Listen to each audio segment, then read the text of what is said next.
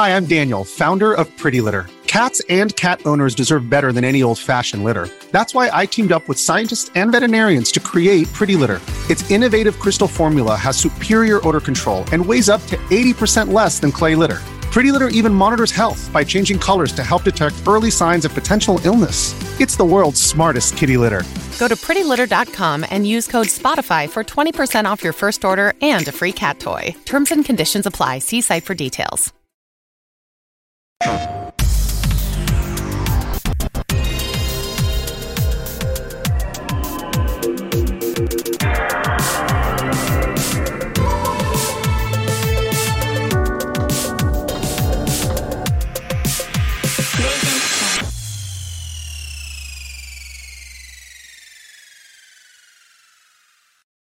What's up, everybody? Welcome to PS I Love You XOXO episode 106. I'm one of your hosts, Greg Miller, alongside Forbes 30 Under 30, aka good pregnant pause to begin with, aka the OK Beast, Blessing Adeoye Jr. Greg, after KFG today, uh, me and Tim did our shit list segment, of course, where you go through, you find a random list on the internet, and then we judge it for pe- people's amusement. And this Uh, is something list- you do often on the Yes. Patreon post show. Yeah, on the Patreon post show, we're at Kind of Funny Games Daily, usually Mondays, because that's me and Tim's day. And the list we did today was the top 10 PlayStation exclusives as listed by IGN that they posted back in August. Okay, good. Can I was you afraid you were going to guess- say like 2007 or some that shit. Greg man. Miller. Oh, we should actually do that. That's actually a really good idea. Uh, can you guess the top two PlayStation exclusives? That they p- posted back in of August? all time. Yes. Yeah, of all time. Yep. And it's every platform. Every every PlayStation platform, only first party, Oh, okay. First party only. Thank you. That is. and it's one per franchise. Ooh, ooh. God of War Ragnarok, number one. And that game's not out. It's not even out yet. Oh, For The Janet other one. predicting. God of War one. Janet has a review code. yeah, I think it'd be God of War the 2018. non-one one, the 2018 one. I, and by the way, that's of course the roller skate and marathon train and gameplay and Janet Garcia. yeah, Uh, looks good. Uh, this list apparently, or is the list good or is it crap? Is it just the normal shit from I mean- IGN over there, just fucking doing nothing? Let It's me tell you, me and It's Janet have been on the enough. inside. Barrett's been on the inside too. All right, we know what it's like over there. You ever hollow out a pumpkin and then it starts to rot? That's what it's like being on the inside. I'm kidding. I love IGN. Shout out For, to the for all the parameters they gave, I think it's a solid. what the solid fuck are the parameters they gave? Uh, It's one per franchise, and that's Okay. all Sure. it's just first party Sony. Okay, And so first there's no there's no Metal Gear Solid on there. yeah, yeah, yeah, yeah. Sure. So God of War 2018. I'm And putting it out Horizon, maybe? No. Or two? D- yeah. Oh, wait, no, no, no. Uncharted. Some Uncharted's going to be on there. Uncharted 4 or Lost Legacy, to depending on who was who helped make the list. See, I'm worried. I'm worried Again, about talking like, about we- the top two. We, I I think recency bias is a question that'll come up a little bit. when- A little bit. I probably mean like an hour and a half knowing this show. we'll get to it eventually. Uh, but I wonder if like it, that you we're you know we're thinking too recently if they'd go further back. If you're talking about all PlayStation exclusives of all time, don't get me wrong. These are all great picks we're throwing out. But are they trying to pull some PS1 garbage? You know what I mean? Acting like this mattered, like this was a great game. I can I can give you guys wiggle room and say top three also. If you want to if you want to move to three. I mean, I already put three out games in there. Are they all wrong? Are none of those I mean, I'll three tell you. I'll there? tell you once you once you're ready for me to tell you. And it's Sony first party. Sony I first party. ready. Top three. I mean, I would say that it's going to be games of it's going to be uh, God of War 2018 on PS4, Last of Us PS3, Oh, why'd I forget Last of Us, of course. and then Yeah. maybe maybe Spider Man. What do you got? Oh, that's a good At one. number one, God of War 2018. At number Mhm. two, The Last of Us PS3. At number three, Marvel Spider-Man. Greg Yeah. got it spot Wow. on. And then you can see it. My that. hands never touched a keyboard. I never Googled nothing, ladies and gentlemen. I just think like I still work at IGN, all right? Right now, I could send Dornbush a banana in his head. He'll look over there and be like, banana. He won't know why he's thinking of a banana, but I sent it to him. How far do you think you can get on this list? What's number four? Oh, Jesus Christ. No, don't make Come on now. Come on. Let me go out on this. is like when I was doing the fucking taste No, you're test of not allowed to Oreos. have your moment. the It's over now. KFAF taste test of Oreos, and I went 10 for 10, and then they started sh- still trying to. Ch- I'm like, let me go. Let me just walk off, all right? I think I honestly, looking at this list, I think you could do it. It's not like a it's not a Alright. surprising list. Well, sure. It's. I mean, again, like you know, recency It's bias, whatever. But games are better than they ever ever been. Fight me on it. So okay. Oh shit. So again, No, one per franchise. We're at number four here. All right. So God of War, Last of Us, Spider Man. Then I think Janet's got a good good head on her shoulders starting to bring up Horizon. I'm not committing to it. Of course, Uncharted would have to be in the mix soon. Too. Oh, but it, well, one there. for a franchise, right? So like One per franchise. you can have multiple Naughty Dog games on, but just one last Yes. one. Yeah. One. Okay. The advice I'll give you, Greg, is don't think too hard about it. Yeah. Don't think too hard. Yeah. So then Horizon, Incorrect. Uncharted oh, what? 4. Uncharted 2. Uncharted 2, yeah. yeah. I, you know, I had a feeling because I'm like, it's going to be either two or four. Every now and then, there's someone that brings up like, "What about Lost Legacy?" But I think for a list that that's that like That was a great blessing impression. because it's because it's across. yeah. Lost Legacy? Legacy. What about Lost Um, Legacy? It's a great game. Best Uncharted game. Yeah, but there is that like sector, and I'm not saying it's right or wrong. I haven't played Lost Legacy yet, and I'm still not done with Uncharted 4. Jeez, um, but like there is a sec, uh, a part of the You're going to be now. finishing Uncharted f- Lost Legacy when Uncharted 5's out. I, okay, so someone tweeted me the other day, like, what happens when you're done with these games? Like, do you finally find relief? Because you won't have people saying, but wait, wait for the the next one's even better. Just stick around. I, And I don't I understand dream why you're still that playing these games. But I'm, I, you know, Like I don't know. I'm Here's the thing, I don't like to inside. bring up for Sully. often. Just admit it. You're playing it for Sully. The Hell, content in goddamn those. it, Uh. It took. Janet. It took me two hours of playing Days Gone for me to go. No, I'm good. I'm not playing the Days rest of Gone's this way game. less iconic and way has way less critical acclaim. I'm than sorry, you're Uncharted. saying Boozer isn't that iconic? All right, you're I- gonna I sit there with a straight so, face and I tell me only- Boozer isn't an icon of the PlayStation universe? Boozer. This is why Isaiah says I just yell at y'all, but y'all y'all get me y'all, y'all take me to that place. You know what I mean? Like I fought for show. Boozer in the in the bracket. Okay, I don't know who is up against someone probably Was equally it wait? not that Was Boozer not the dog? Who's the who's Boozer? No, Boozer's is uh, he looks like Bam Bam Bigelow. He's the biker friend he's got. Maybe maybe it was Deacon that was going to be in the bracket. I forgot who was in the bracket. Some of them Uh, did. some Deacon- Deacon did. St. John was was in the- definitely in the bracket yeah. at some point. Yeah, My an name. goddamn motherfucking freakers, know, Boozer goddamn is just- mother. It's like the story didn't affect you, blessing. Like what's going on? But yeah, it anyway, I why am I still say playing them? confidently. Just to be done. I mean, I think Two hours in, gamer Janet. He does. He, if you only played two hours a Days Gone, he doesn't even get the ride me every day No. like your bike joke. You know what I mean? I, he doesn't I- you know understand. what? I've seen that clip. I've seen that clip on. But on you don't Twitter. have the context, all right? The context. I don't think I need the context. She for that one. specifically told him not to say that. Then she said it at the wedding. It was a sweet moment. I love the uh, everyone's like, you don't understand biker culture. I'm like, what? calm down. Um, Do you? Do you, PlayStation fan, right now, listen to this nerdy ass podcast? uh, anyway, I'm just finishing it to have it done, and then Lost Legacy is short enough that, and everyone does say again. Maybe, maybe I'm I'm the clown here, but everyone does say, "Oh, that one's even better than four. So I just want to see it through. I'm already this way in. I want to just finish it. And uh, you know what? I know you're being down, but like when you tweet out about moments and you do talk about moments in the game, you are enjoying yourself bits in Uncharted 4. You know? Yeah, Uncharted 4 so far is very clearly the best one. I think everyone talking about 2 being the best one is just obsessed with that train. And it was good. It was It's a a great great, train. moment. It was incredible. I think about that moment all the time when I see games trying to like have those kind of cinematic experiences, like little set pieces. I think it is one of the best set pieces to ever do it. But that was one that was one moment. We had like 30 That more moment- hours of gameplay. That like, moment after lasted like a third of the game, though. What about Jeff the playing that cameraman? Train. Jeff the cameraman. It's not doing it. It's not ringing any bells. Uncharted 2? Jeff the cameraman? Killed like immediately? Remember when Elena shows up? She goes, uh, she Oh, talks to Chloe. She goes, uh, Elena Fisher, last year's model. Great fucking line. You fucking Yeah. kidding me right now? Great introduction. And then Jeff the cameraman's there with her, and then he gets killed. Where was Jeff on the most iconic PlayStation? Uh, Dude, so, I mean, I definitely saw a shot because when I, IGN did every, uh, this is obviously years and years and years, but before Uncharted 3, when they did Uncharted in five minutes or whatever, they did a great, like, in memorial to Jeff. And it was like one of the funniest things they ever did that didn't involve me directly, you know? Nice. You, It's uh, obviously up at noon, different league of funny over there. do you have the confidence to try and guess number five here? I mean, clearly not. And now you're just doing the thing where you're just trying to make me look dumb. You know, you could have left me at three for three. I could have walked off. it's not like you're making run. bad guesses. It's not like you're out here saying like, "Oh, it's gonna be Again, Sly I think you have Horizon in the mix. Um, but then again, like this is August, you said. Yeah. Because like I feel like I feel like at this point you got to be like, all right, well, what about a Ratchet and Clank? Like they're you know if you're talking about the best overall thing, this is when you start pulling from the annals of history, right?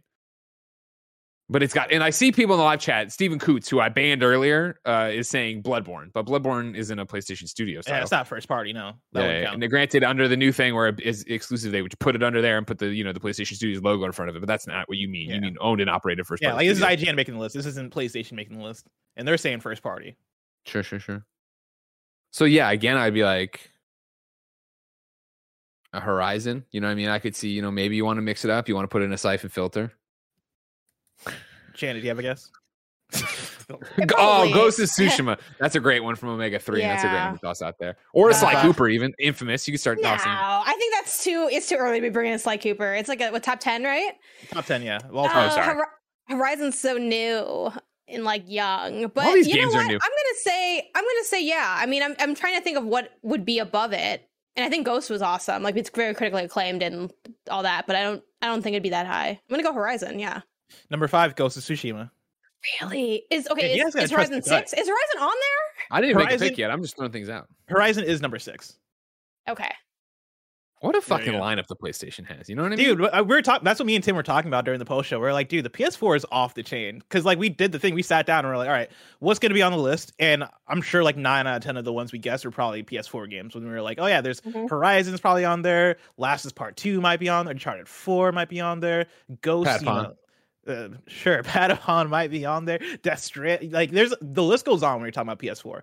So much so that like you look at PS2 or PS1 and it's different time, different era. But like PS1 games, when you're trying to think of first party games, it's like Parappa the Rapper, Gran Turismo. It's like stuff that you wouldn't necessarily put on the list. Of course, it's Metal Gear Solid for exclusives, and then like Final Fantasy VII. Seven, right? But like we, that's not necessarily counted in what this list is doing. And then you get into PS2, and it's like, all right, Shadow of Colossus is probably on there, and then maybe the original God of Wars, but not if you're putting God of War 2018. And then you hop into PS3, and it's like, are you gonna put Infamous on there? Like, are you gonna put those ratchets on there? Like, I feel like PS4 has the strongest. Like, okay, these are for sure gonna be on here.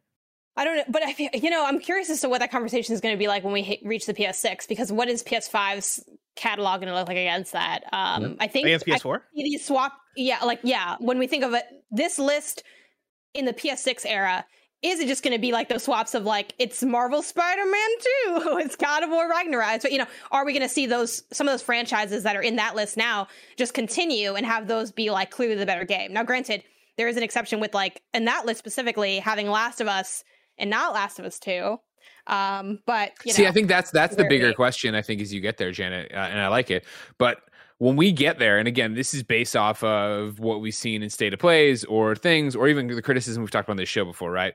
Uh, obviously, we're all playing Horizon right now. Obviously, we can't talk about Horizon right now. But leading up to it, right, there was a bunch of stuff like she uses the same animation from dropping to the top, right? Uh, God of War Ragnarok, he uses the same animation coming off the boat. These aren't things we were saying, but they're things we had I, we've talked about in conversation of like both of these games look like more of the other game, which is great. The other games are game of the year contenders, and I can't wait for a modern take and whatever it's going to be, the bells and whistles of the PS5. But when we sit there and you go, all right, cool, it's PS6, let's talk about the 10 best PlayStation games. Do you sit there and go, well, God of War Ragnarok was really great, but God of War 2018 was the one that broke the mold. God of War, you know, that was the one that changed the story. This is a part two in the same way Last of Us Part Two is. And I think inarguably Last of Us Part Two is better gameplay wise, mechanically, right? Visually, uh, in in terms story. yeah, eh, eh, what? Yes, sir. You want to say too? Uh, yeah, that's where you get into a thing of where you want to fight. But again, like Last of Us One hit so hard because it hit so different. It wasn't what we had seen from Naughty Dog before or games really See, before. I think it's gonna be a thing. Of, I, I think the reason why you put Last of Us Part One over Last of Us Part Two is like the iconic status Joel of it. stands? Where La- Last of Us, well, no, I mean, I, I think even more so just the fact that Last of Us is Last of Us, and like Last of Us Part Two. I, I mean, if I had to choose between one of the two, I could go myself going either way, just because they both I think mean so different things to so many people, even though they they're both quality. And if you're going one per franchise, I can understand why you go Last One. Whereas by the time we get to the PS6. I think when we get Ghost of Tsushima 2, I think Ghost of Tsushima 2 is going to be on the list over Ghost of Tsushima 1. But Mhm. like I when you're talking about um see, I think uh, you know. I'm sorry. Make your point.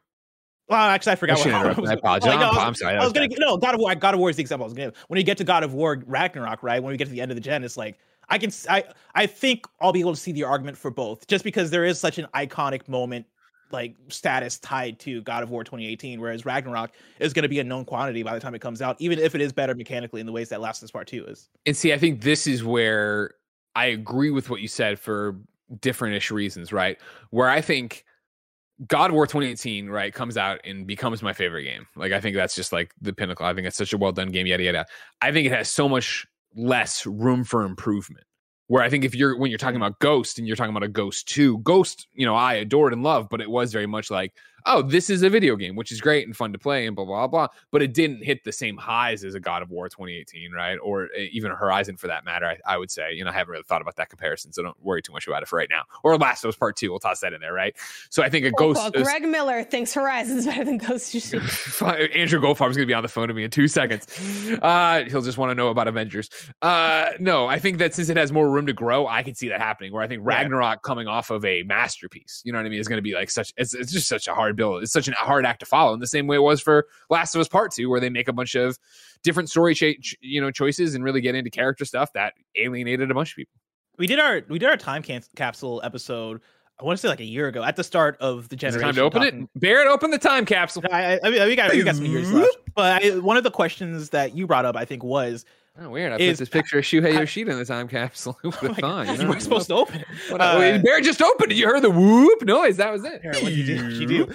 Uh, when Oh, we yeah. get there, Spider-Man mask. When we were wondering, will you just have all this another? stuff by the I side have of your the desk. time capsule. What do you want me How to do? This desk that Bless, do you want me to close have the time capsule so he stops taking things What, out? what did you just No, grab? man, what a, a just What grab? Lowe's twenty-five dollar. Oh, no. I'll close the time capsule. Is there still money on that gift card? oh yeah.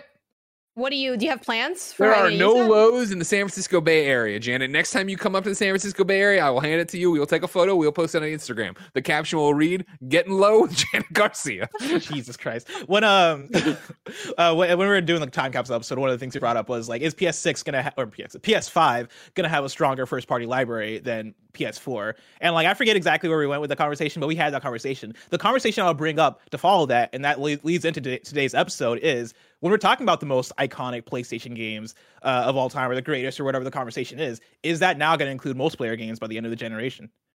Ladies and gentlemen, let's get into that because this is PS I Love You each and every week. Blessing, Barrett, Janet, and I come together to nerd out about all things PlayStation. If you like that, head over to patreon.com slash kind of funny games, where of course you can get the show ad free. You can get it with the post show we do each and every week. You can write in to be a part of it, and you can even be watching it live as we record it, just like a whole bunch of people are. But if you remember earlier, I said, well, do you person watching this podcast know about biker culture? And Anthony Corbett in the live chat said, yes, Greg, I do, lol. So I apologize to just Anthony.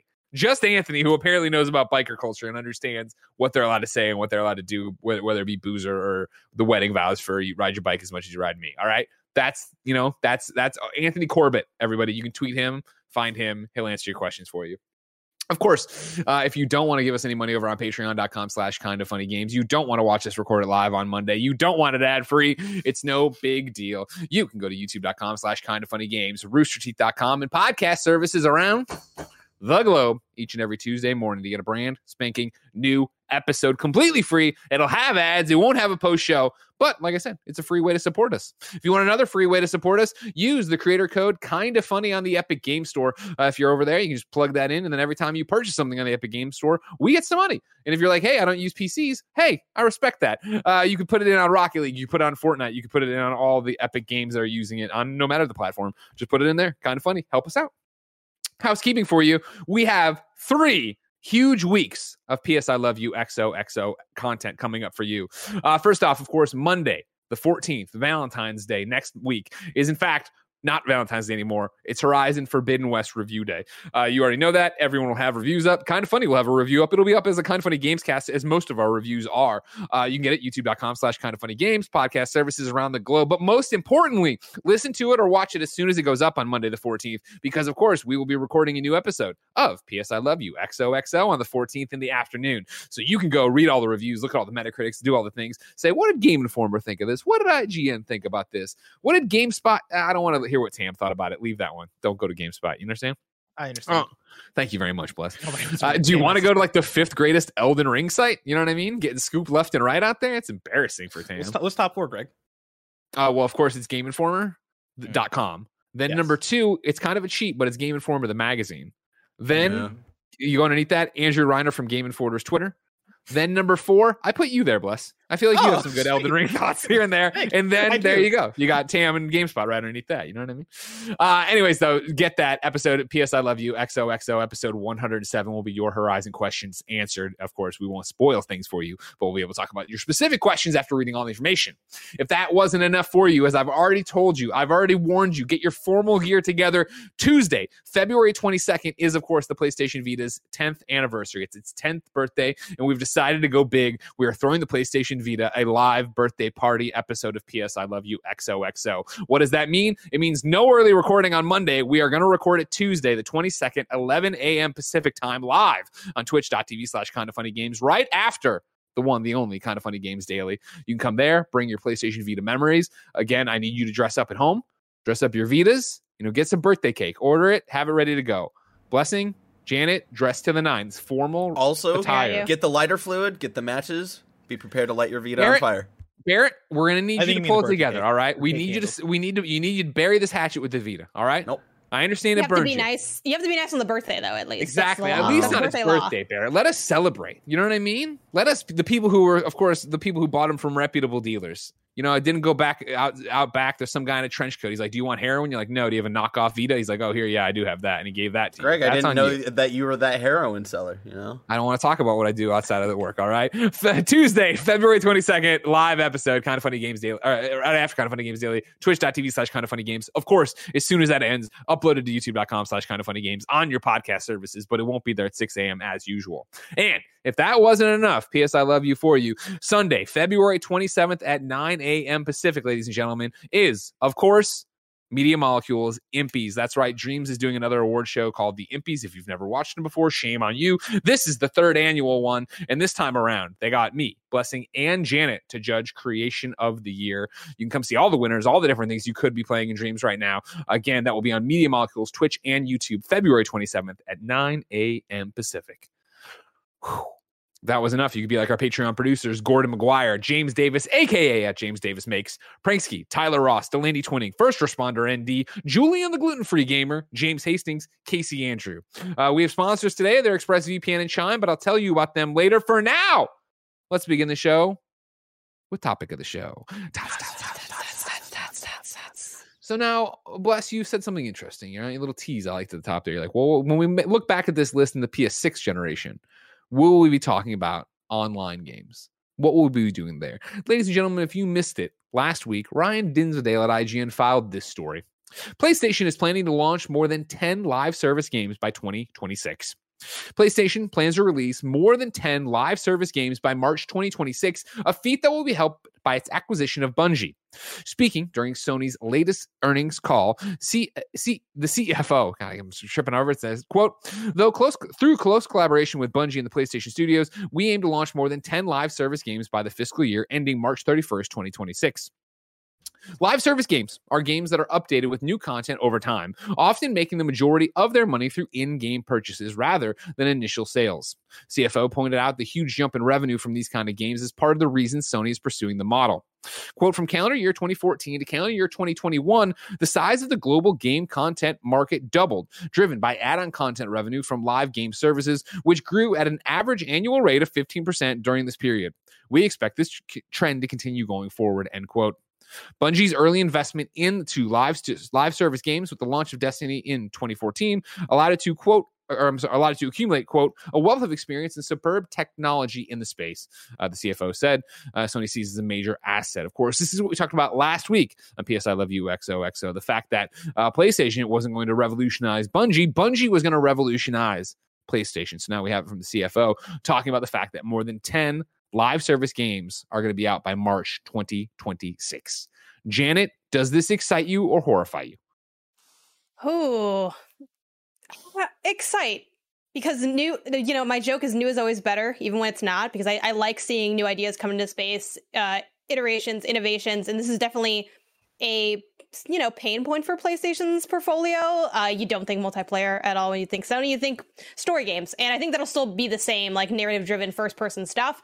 But this would be a great like you know thing for them to hone in on. We've talked about that last episode. So yeah, this excites me because they're going for it. They're trying it. Will they succeed? TBD. I mean, I think having a number like 10 out there, like I feel like this is like going to be a cursed line that I'll look back on, but surely one of those has to be like pretty solid, right? You know, I think more at bats um, will like help it get there. So yeah, I'm excited about this. Uh, will it work? I don't know, but that's a different question than if I'm excited. Blessing, are you excited or are you horrified? I'm actually super excited about this. I think it's a good step. You know, Janet mentions that it's kind of a, a, a glaring uh, uh, omission in their portfolio to not have really any big live, live service games. And I won't say any, right? Because I'm sure you might count MLB, MLB the Show or Grand Guns Turismo or something like that.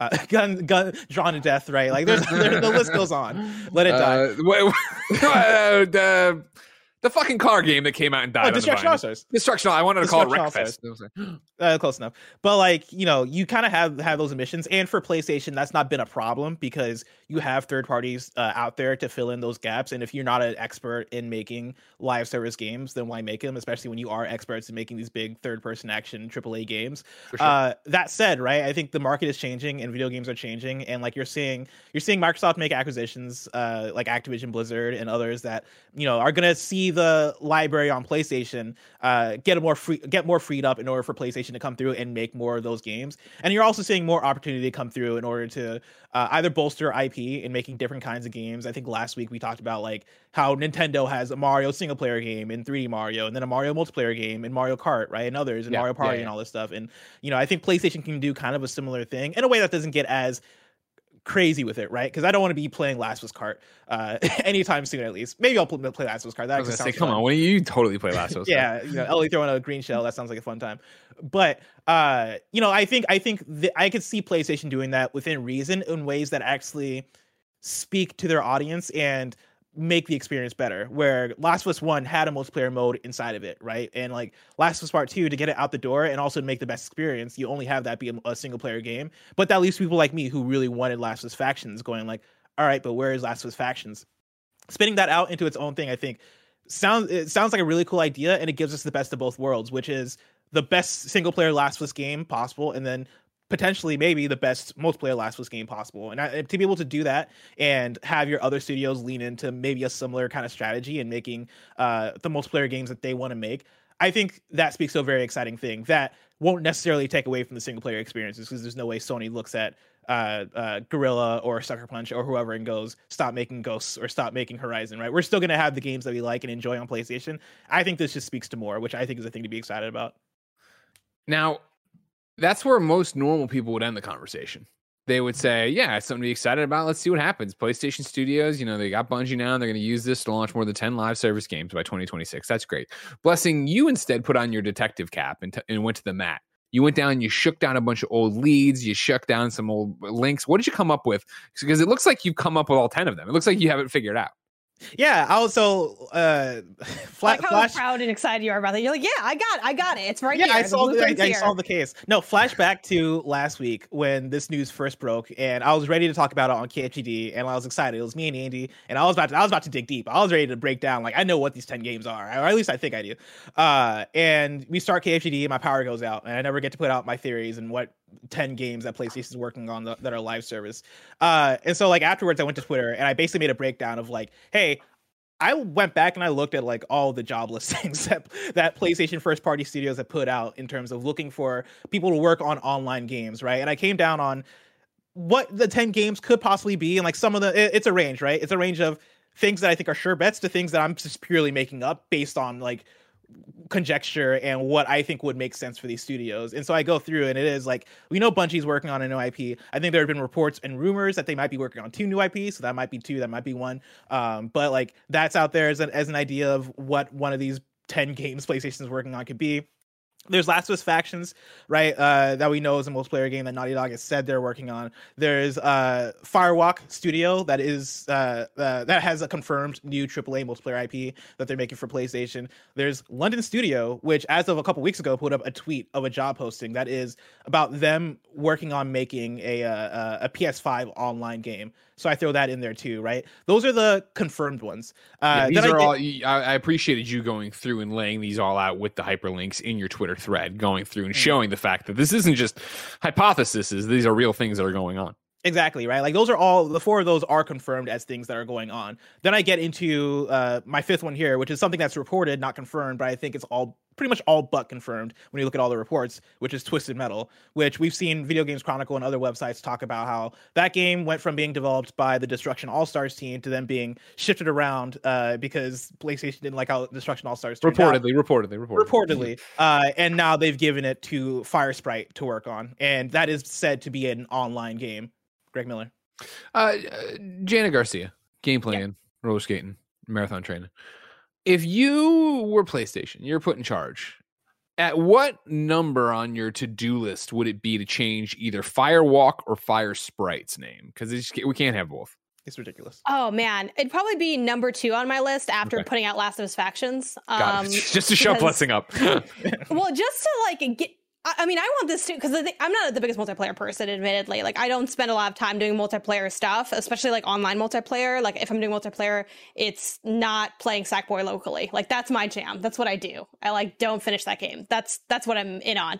But I love Last of Us, and I never did end up playing factions because I got to Last of Us one really late. So yeah, like I think that's also to me, that's like among like if we're looking at like blessings theory here, that's like among one of the more exciting ones. I think just because it's a little bit more of a known quantity. Like people liked factions on the first one. Last of Us is like a killer IP. The gameplay in Last of Us 2, again, that's the one thing that there's always debates on the internet on how good is the story, but everyone pretty much agrees that the gameplay is fantastic in Last of Us 2. So the idea of that being in a multiplayer game, I'm like, yeah, let's go. I'm gonna put this handcrafting to use. It's been a long time since I played, so I don't remember any of the weapons. But you know, you know what I mean. I know what you mean. Okay. So okay. yeah, to pick it up from there, right? Like those those five that I listed, right? Bungie's new IP, Naughty Dog Last of Us Factions, Firewalk, new AAA multiplayer IP, London Studio PS5 online game, Fire Sprite, Twisted Metal. Those are all either confirmed or reported, right? And so those I think we can feel pretty confident in. These next five are things that are more up in the air and just based on job listings and me just doing guesswork on what I think the studio would make. Take it to the bank. Right? This is all real. This is and it. so this is where this is where we have fun. Uh, next up here, right? I have Deviation Games, and this was of course the studio when we're talking about PlayStation partnering with other studios to work to work on new games, like in with Haven Studio and with others, right? Deviation is one of those. They were announced last year during E3. I, I guess E3 is putting it on at Jeff Keighley's Summer Games Fest kickoff, which is distinctly different from E3. Very uh, different yeah, that's where they were announced. Better and host. Better host, yes. Uh, didn't you host E3 last last year? You know, that's beside the point. Let's keep moving. uh, but like they were announced as a studio, and like they've not talked about what they're working on specifically. But this is a studio that are um, has folks that uh, that are is being led by folks that are formerly of Treyarch and formerly have their roots in big first person shooter games. And so my bet is that they're working on a big first person shooter game for PlayStation, some new IP that is going to be a multiplayer shooter. And I think that's a safe bet. Yeah, I agree. So after that, right, my, my next bet is Sucker Punch. And my bet there is Ghost of Tsushima Legends 2. This is based off of the fact that we know Sucker Punch is hired for multiplayer. There, there have been job postings that we've talked about in the past on the show and on KFG and other shows, right? Uh, Ghost of Tsushima Legends was received well. People really liked it. The main problem with Ghost of Tsushima Legends is that it was packed in with, with Ghost of Tsushima proper. And I'll bet anything that after the reception of Legends, and of Ghost of Tsushima proper, the conversation becomes, all right, how do we spin out Legends into its own thing? How do we treat this the best way possible so that we can have both Tsushima single player and Tsushima multiplayer both be, things that live and thrive? I forget was for director's cut. It also came with Legends being standalone, right?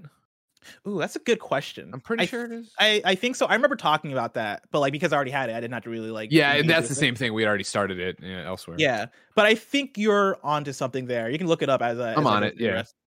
Uh, but yeah, like that's a bet I'd make. The next bet, getting a little crazier here, is well. Let me let me start with the plausible part. Right, a guerrilla multiplayer game. That is something that's very plausible. Killzone's back, baby. Killzone's this is what back. we've been waiting for. Uh, we know that they've hired for multiplayer, uh, and like this is where I get into like my my super theory, putting on the cap. Uh, what's up, Greg? Legends is in fact standalone now. Boom. There you go. And so yeah, I think that even le- leans more into oh yeah, when we make the next Legends, that's probably gonna be standalone as well. 100. percent uh, but uh, yeah, with Guerrilla, right? Like we know they've hired for multiplayer, uh, and this is where I put on my tinfoil cap a bit. And I would say that I think the multiplayer game would be a Horizon co-op. I think that makes sense Ghost Tsushima uh, or not Ghost Tsushima, uh, Horizon, uh, the the Horizon Two, I think at one point was pitched or concepted as a multiplayer game, uh, like a multiplayer co-op experience. Mm, I think you can take that, you can combine it with some of the ideas of Monster Hunter. I think that would be a banger. Again, this is me just guessing. I could also see them making a first-person shooter or making a different IP. But when we talk about PlayStation, No way. operate, I think it makes just so much sense to make a Horizon multiplayer game. I don't think it's. I don't get me wrong. Obviously, I think PlayStation lets the studios do what they want and change it up. And so again, if they wanted to, go ahead and change it up. But I think that when you look at something like Ghost, when you look at something like Horizon, you're seeing these studios say, "All right, cool. This is our."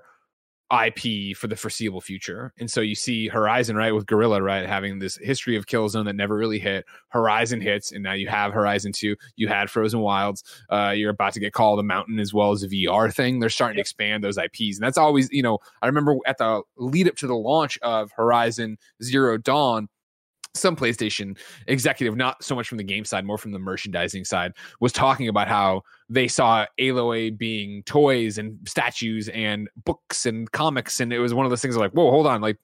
Do, are people even going to care about this? And it was, you know, one of those ti- things where it was a smart bet where, yeah, people really cared. You know, Uh, I think she single handedly got you back into Genshin Impact, right? Uh, blessing, Yeah. getting out to get your Aloy skin. And I Like, like people care about Aloy, so doing that and doubling down makes sense and again you know putting this into a multiplayer uh, thing into the horizon world makes sense as it seemed like it was going to be maybe rumored for this and the fact that it didn't pan out to be uh you know forbidden west i think there is a chance that yeah this could be it. And i did of course put it on patreon.com slash kind of funny games for people like you to write in and give us their thoughts opinions what they wanted from a playstation studios live service game. Uh bander sn is right there with you bless. Uh bander wrote in and said I think Horizon would make for an excellent live service game.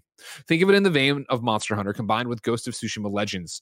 In Legends, you play as four classes based on Jin's skills. I think this would be a great a- adaptation for Horizon Hunters. Aloy is obviously a genius fighter who is able to use every weapon and skill in that world. In my idea, you would pick a class that you could only use a certain branch of Aloy's weapons. Uh, that way, uh, you have to work together with allies to take down the bigger threats like a Thunderjaw. You would then be able to harvest parts and resources from the machines to upgrade your loadouts. This would also allow Guerrilla to experiment with new types of machines that don't all have to be completely unique, like in the main games. Yeah, like I think the that makes so much sense. What would be the worst and best class in that theoretical game? Like, I feel like if you only Healer. can rock the slingshot, like that's kind of rough. Like, Oh, there's- damn I it, freeze get- them. You're like, oh, God. Uh, yeah. exactly. You know, like don't get me wrong, like that's a great weapon, and like that's important in like at least the combat of one of like okay, we get the elemental damage, and then we get like the arrows in, but like if only having that be your role, like Sirens are that's that's got to be rough. honestly like i you, you make it you make the joke but i think you stumble onto brilliance of like what that can work like where it is hey you're my this person on our team is the elemental person and like they have el they have like the the like the slingshot they have like the i know in the trailer they showed off like the adhesive uh, uh slingshot thing that you can do to keep enemies in place right like you're responsible for applying elemental damage to these enemies whereas like Curtis over here, I don't know why I say Curtis, but like Curtis is a person now. Curtis over here is like our healer, right? Who is responsible. We have so many friends that play video games. You jump to Curtis. I don't know what Curtis. Actually, I guess I do know what Curtis. Curtis Jackson, Fifty Cent, fan of the fan of the show. Yeah, 50 Curtis Cent, Blow, what I want you to know. Exactly. Uh, and then Barrett over here. I don't know why I'm bringing up Barrett. I don't know who Barrett is. That Barrett makes over perfect here- Barrett is playing with 50 Cent. They're okay. I I Barrett and Curtis play together. stream. Are you kidding? That would be Curtis- awesome.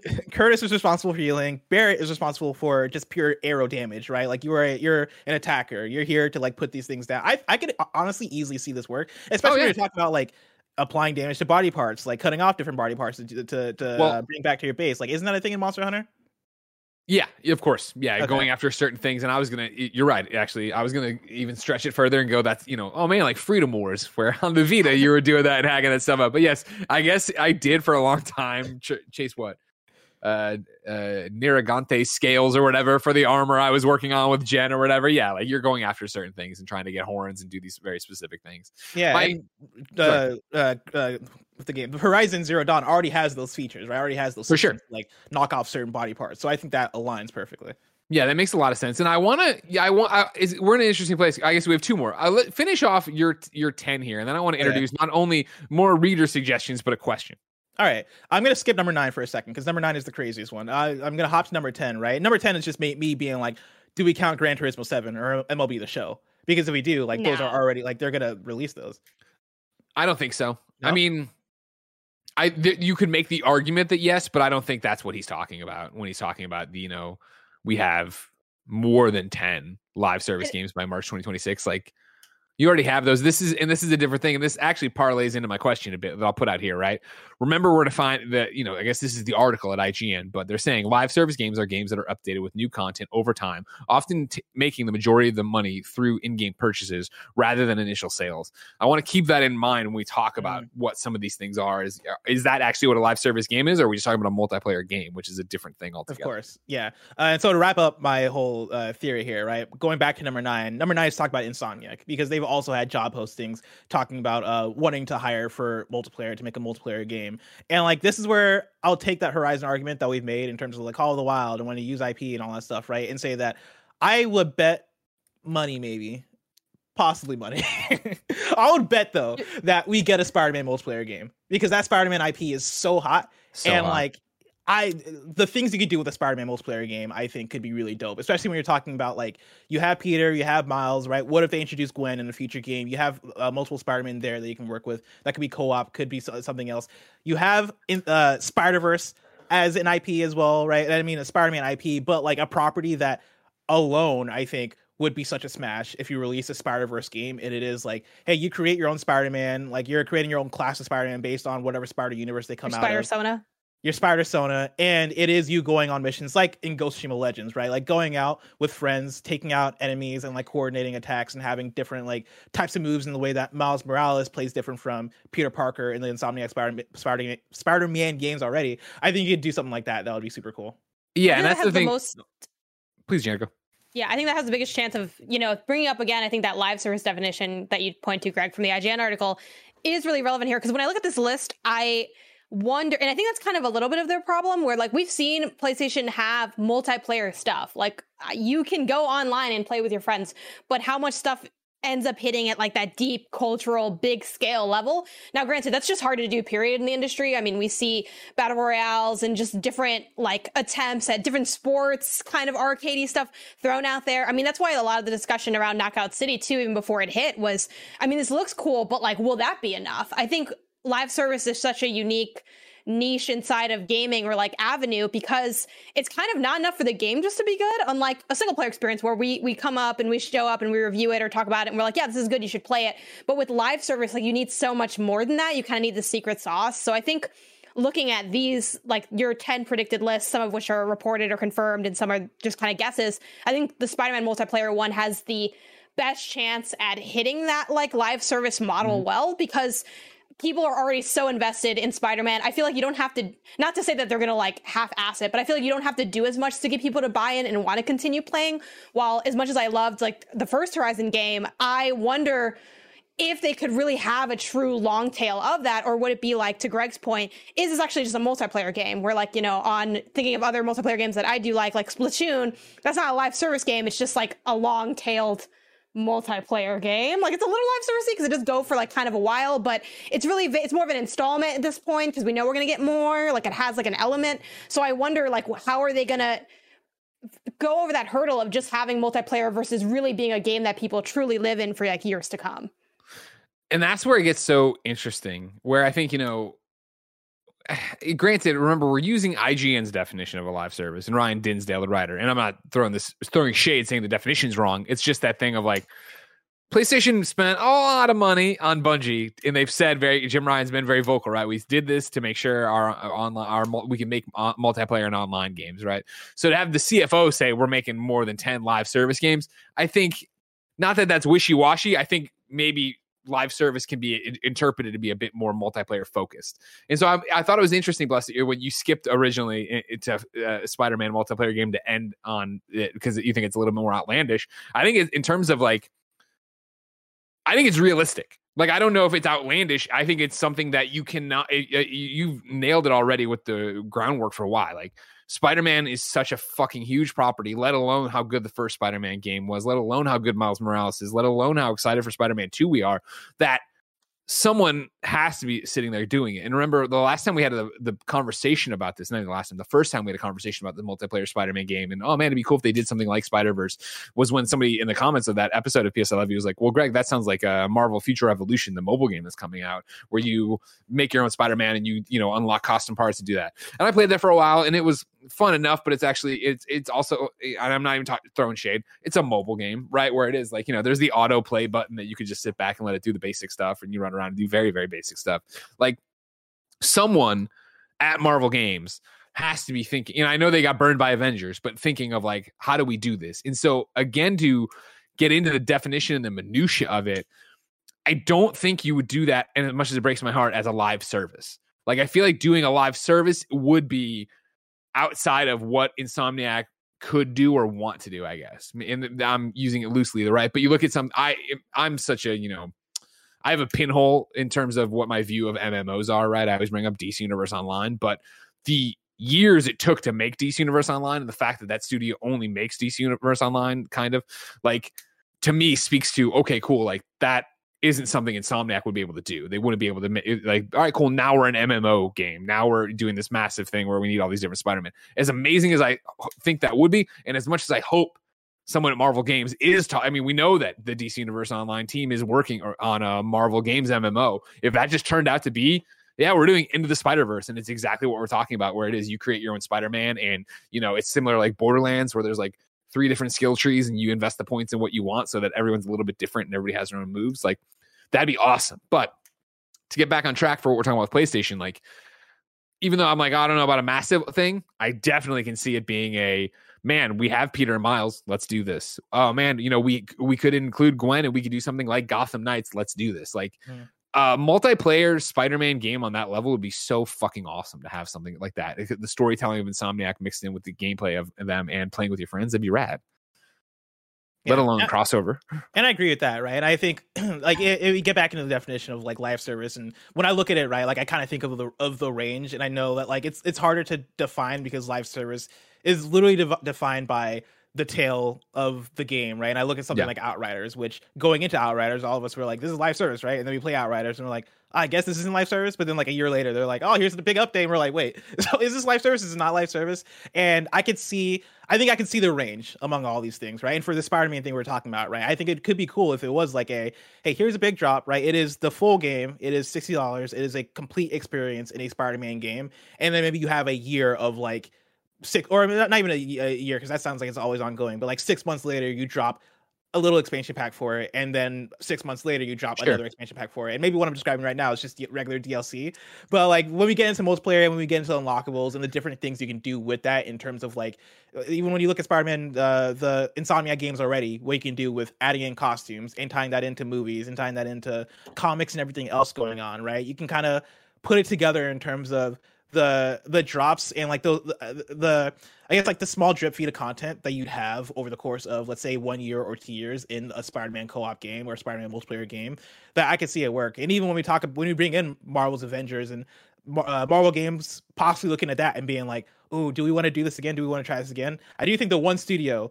that they might trust in to to, to do something like that would be Insomniac because they've seen so much in, in success with Insomniac. But, but here, here's my thing: is I think that like they would trust them to do the smaller thing, which is where it gets mm. interesting again. Where what if rather than the interstitial between Spider Man 2 and Spider Man 3 is this multiplayer thing that is not only inspired by Ghost of Tsushima Legends, which again, remember what was refreshing about that was Sucker Punch being like, here's this thing it's this many levels and you'll get a raid at the end of the month or whatever it was. And then the next month i forget. And then when they did ps5 they put out new content for it but they didn't promise that. They didn't do anything about it. In the same way like outriders messaging in the beginning was very clear of like hey this is just what the game is. Like no we're not gonna this isn't a games as a service. This isn't a thing. It's we have this vision. And this is you know even reaching back further i think to last week when we were having this conversation or maybe it was on games daily where i was talking about Game Pass and these kind of things suddenly getting to be the blockbuster, getting to be your video game store. Let's give you a game you play with your friends for a weekend or a week or a month or whatever it is, but not something that's meant to be all around. I think that is way more interesting from the PlayStation perspective. And I think honestly, way more viable. Where I don't see them being like, cool, Insomniac, make a game, make a live service Spider Man game that goes on forever and you have to mm. figure it out versus, hey, go ahead and make this thing. And the bit is that, yeah, it's either, you know, everybody makes their own Spider Man from a limited number of things, or it is that, you know, we at in Spider Man 2, this is not real, but maybe it could be Spider Man 2, they introduce Spider Gwen or they introduce, you know, this. So, like, this is Spider Gwen, you're playing a Spider Gwen, and then somebody else is Miles. And so you have two more inexperienced Spider people. comparison, I think, is a really good comparison for how it would work. Yeah, and I, that'd be really cool, especially for Insomniac, and especially for them to go, cool. We want to stretch our legs, and we're doing this thing, and it is four missions, five missions, you know, seven hours, whatever the hell it's going to be, and it's it's a contained thing. I want that so bad. Sure, Janet think from we'll this. see? Go ahead. What do we think we'll see more of with them kind of trying to head into this like multiplayer live service, however you want to couch it direction? Do you think we'll continue to see these like add-on multiplayer elements to single player, or are we kind of done with that? And now it's like if we have multiplayer, it's its own thing, or are we still going to see like I don't want it like you know God of I'm trying to think of something that we don't know and couldn't know like God of War has a multiplayer feature. Like, are we going to keep seeing that kind of stuff, or is it now just standalone only? I would think standalone, right? Like I think we dude, you have Hot News 64 in your background. Sorry, I just noticed the fucking the the VHS tape of Oh, Hot News yeah. 64. I watched this VHS This tape is like, like, again, this is- nonstop as a kid. That's Look, Jeffrey if I had- Gemini and DK64. So I know this is a PlayStation podcast and that was mid thought, but I just fucking noticed it. I fucking love that VHS tape. Yeah, man. Hot, it's, this is the original one I had as a kid. Uh, I feel like this is post show content that y'all getting for free. But um, hot tips, cool cheats, sneak peeks, and it's all spelled with a Z. Uh, got it from Kmart. This is the original one. Yeah, my dad had it for all these years, and I was like, oh, sweet. Like I, I took it back from his just like stockpile of things. But yeah, I'm I haven't played it in a long time. I don't even have a VHS player that I could It's play it good. on. The But host- I imagine the- it still works. The person who hosts that uh, VHS tape is like almost cracked out in the way that like they present. Like it, the, the Oh amount of facial, the amount of like facial expressions he makes in that VHS tape is wonderful. But I, I, should go back and watch it on YouTube because I'm sure it's been uploaded It's to YouTube, YouTube. and on the Oh, yeah, internet and stuff. sure. But yeah, Insider's 100%. Guide. What was I talking about before I saw um, that? I asked the about the uh, will will PlayStation. Will we see any more like multiplayer modes? yeah. Are we done with that? It's all standalone only. You know, I, I think I think with Last of Us 2 not having a multiplayer mode, and I think with like it with like video games, I think coming further in the past decade, I think you're seeing more more and more games. You're like, no, let's not include a multiplayer mode because that was such a PS3 thing. I feel like when you would pick up an action game and that and whatever action game you're getting would have some multiplayer mode that is just deathmatch and that stuff was never great like or at least it was more rare that it was great every now and then it was great but like it was way more that was more rarely the case whereas with something standalone i think you're inviting a uh, a, a more focused player base and probably a bigger player base when you're launching it outside of it uh and like more opportunity to do different cool things with it. I think the only way you see more multiplayer modes packed in or like multiplayer features packed in uh with a game like that is if like it is hey we're making horizon and it has drop in co-op or if it is something super experimental like legends where it is hey we have this idea we, we're not ready to put to make this a full game but we want to throw it out there to see if it sticks and then you see it packed in that way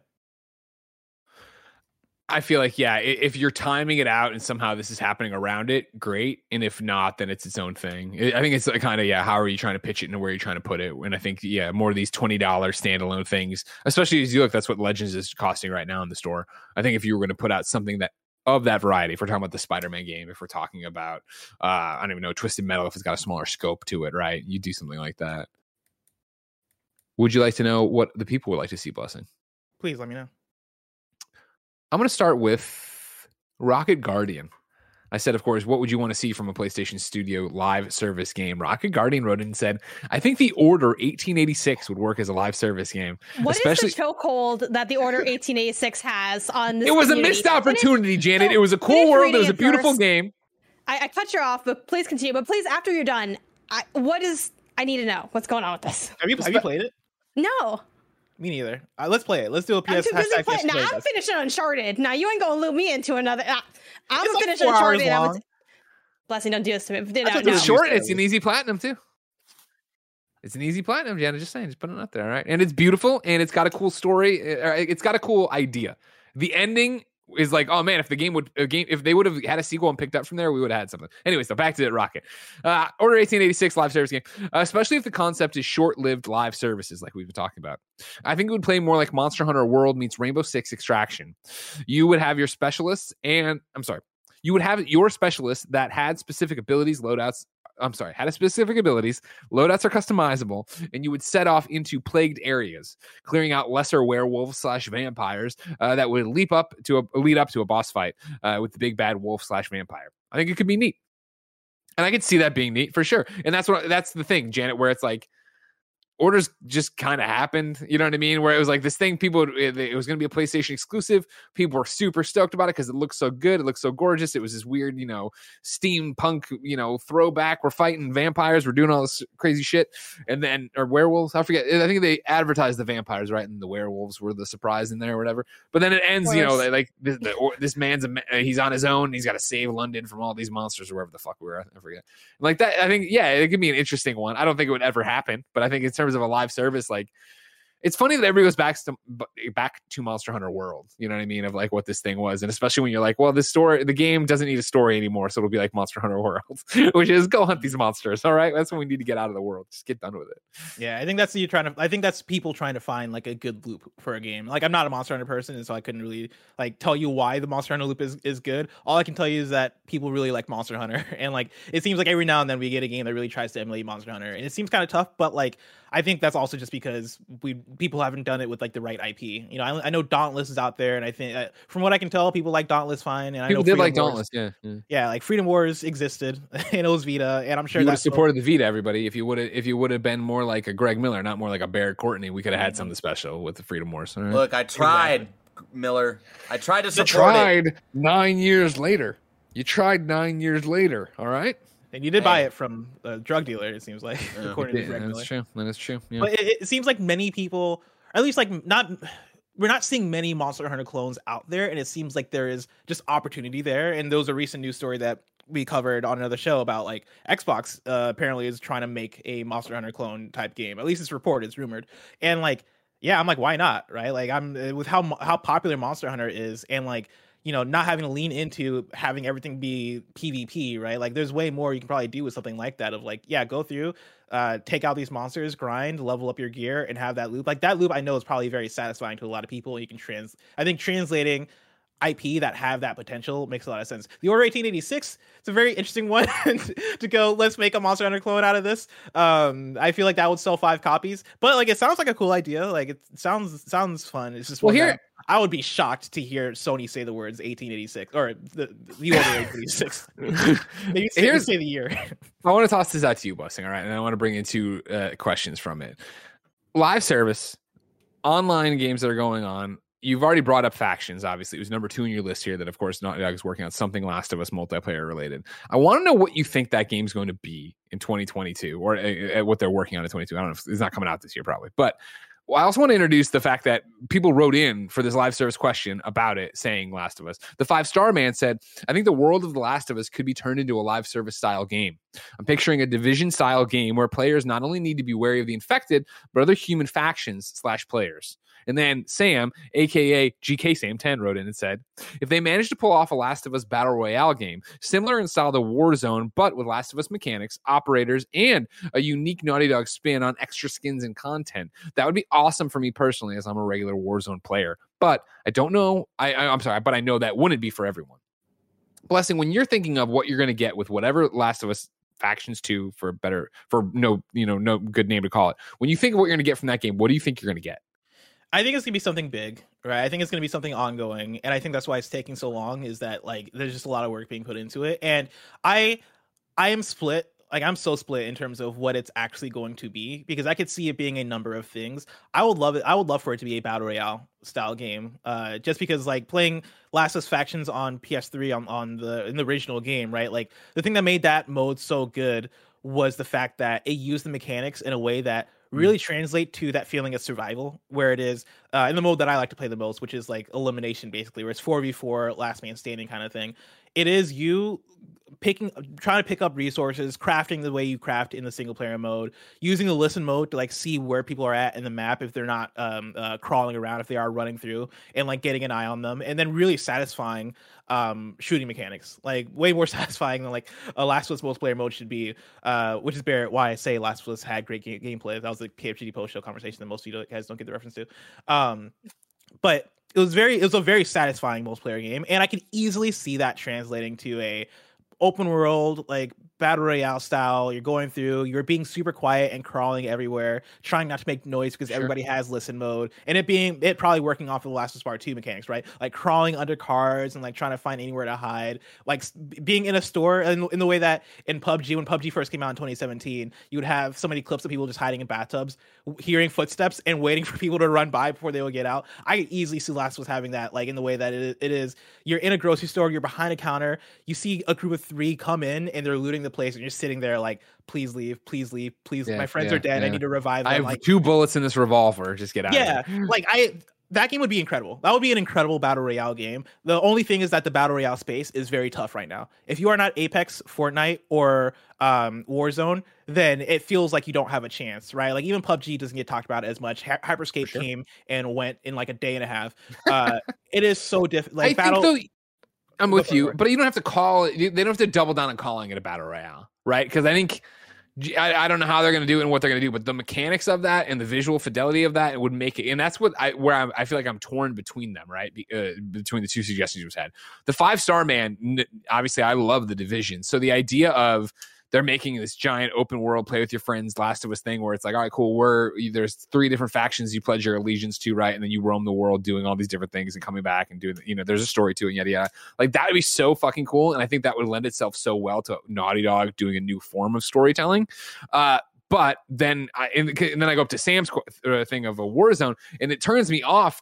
A Warzone operators, eh. But then hearing you talk about it, bless, I'm like, no, that would be dope. Like maybe just get rid of the operators. Let me make my own character. I mean, but like you can also have it be instead of operators, right? Have it be classes of like, okay, you can play as the Fireflies, or you can play play as the the scars, skulls, scars. Scars. God, it's been a while since I played last yeah, part. I can't remember anymore. Um, but like they're different. The wolves. And it's literally wolves, right? Like oh my god, like they're little fact. I mean, fra- God, fa- factions. I can't talk frog factions. Uh, frog factions too. There are little factions, right, that you can pick from in a game called Last of Us Factions that you can actually make it work. Where it is, oh yeah, the scars have these abilities. The wolves have heavy rep- weaponry, right? Like the fireflies have, let's say, like info about the world or whatever, right? They're well informed and they can make choices that way. I think there's a lot to do. There's a lot you can do with that. And like in a in a crazy uh, ideal world for me, honestly, like in a crazy world, I could see it being the Destiny thing where it is, hey, there's um the PVE, which is division style. You're going through with your friends, going through missions and like uh, fighting against the infected. But then you also have a PvE, PvP that you can jump into, which is traditional factions plus a battle royale mode. And even back to my battle royale point, right? It doesn't even literally need to be a battle royale. It could be an objective based battle royale. Like those things exist, and uh, I think some of them do well for themselves. And like, we played Hunt Showdown, and I, even though we didn't love Hunt Showdown, right? I could see something along the lines of like, no, it is you doing something and then extracting from the area um, as the fireflies or something like I think the sky's the limit for what it could be. The only thing is that the more we talk about it being all these different things, the more work that becomes for Naughty Dog for a company that it, it's in my PlayStation updates here, right?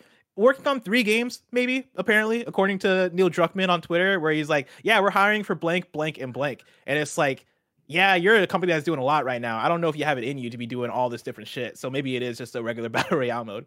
If 100 Ellies don't drop out of a plane, I don't even want it. What were we doing? What were we do- like? Literally same avatar, same same outfit. Really confusing.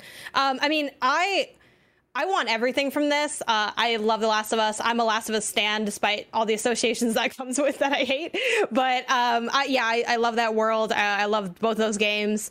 I would love to see I guess a couple different modes with it. I think a form of a battle royale, like a form of a PvP, is definitely on my list. Um, I'd love to see also some sort of like really small narrative pieces that could mm-hmm. either be maybe you can do with like a buddy or you can do on your own, you know, I, I don't spend a lot of time playing Fortnite. Like I kind of bounced off of it pretty early and I've like dipped back in once and like the game's totally different. There's like aliens and spaceships and all this crazy juice and stuff.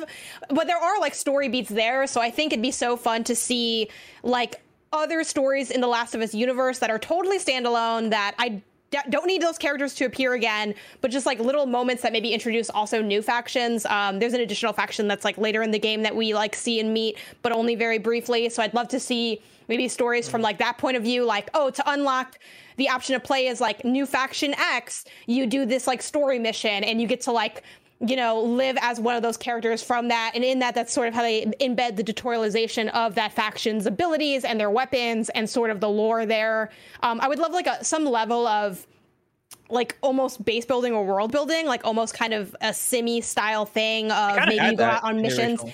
Yeah, like, and you guys talked about this a lot on uh, a games cast from like a month or two ago. Um, I forgot who was on that. It, was, like Sancho you. West. Yes, um, that episode, like y'all kind of broke down all the different variants of what this could be, uh, which I really enjoyed listening to. But to that, like, kind of nodding to that episode, like y'all had talked about, you know, maybe having missions or even if it's battle royale style, where how you do impacts maybe like how things go for your base, and you have like this sort of additional element, like you guys were talking about. How are you gonna create stakes and intrigue, and Yeah. why are we doing this over and over again? To, to explain that a little bit, right? Like in the original Last of Us Factions, uh, it was the fact that like before every mission, the game had little narrative bits that they throw in there, where it is you providing for um uh like your camp. And it would tell you that like, hey, X, Y, and Z person needs water, and so if you perform well in this uh, uh in this match, right, you're gonna bring water home, or you're gonna bring resources home. And if you, the more you lose, the more people in your camp are dying or suffering or going through certain things, and they would have events and stuff. Like it was honestly a really cool idea that like led led led to factions feeling like more of a long term like investment as opposed to oh let me hop in and do some multiplayer and then hop out right like it was its way of saying staying persistent. I think too, like a a less crazy horde mode would be really fun. Obviously, horde modes can get really um, arcadey, and I don't think that lends itself to like what Last of Us does well, which is like stealth and strategy. Um, but I think something like either you have to clear out like a an abandoned town, or you have to like you know maybe the story beat or like the story setup for it is you know, and we can sort of have this in Last of Us too, where you'd go and you'd have like these different jobs and errands you'd run, like of like clearing out this tower or confirming that nothing's in here, and like even in early on in that game, like uh, Ellie and Dina were talking about, oh, what's the craziest like night you've had at this job? Like, oh, one time I had to kill like 30, one time I had to kill 15. Like, I think exploring that and turning that into a, its own mode and having that kind of be like a narrative, like sort of narratively tying into why we're doing this very like classic multiplayer mechanic would be fun.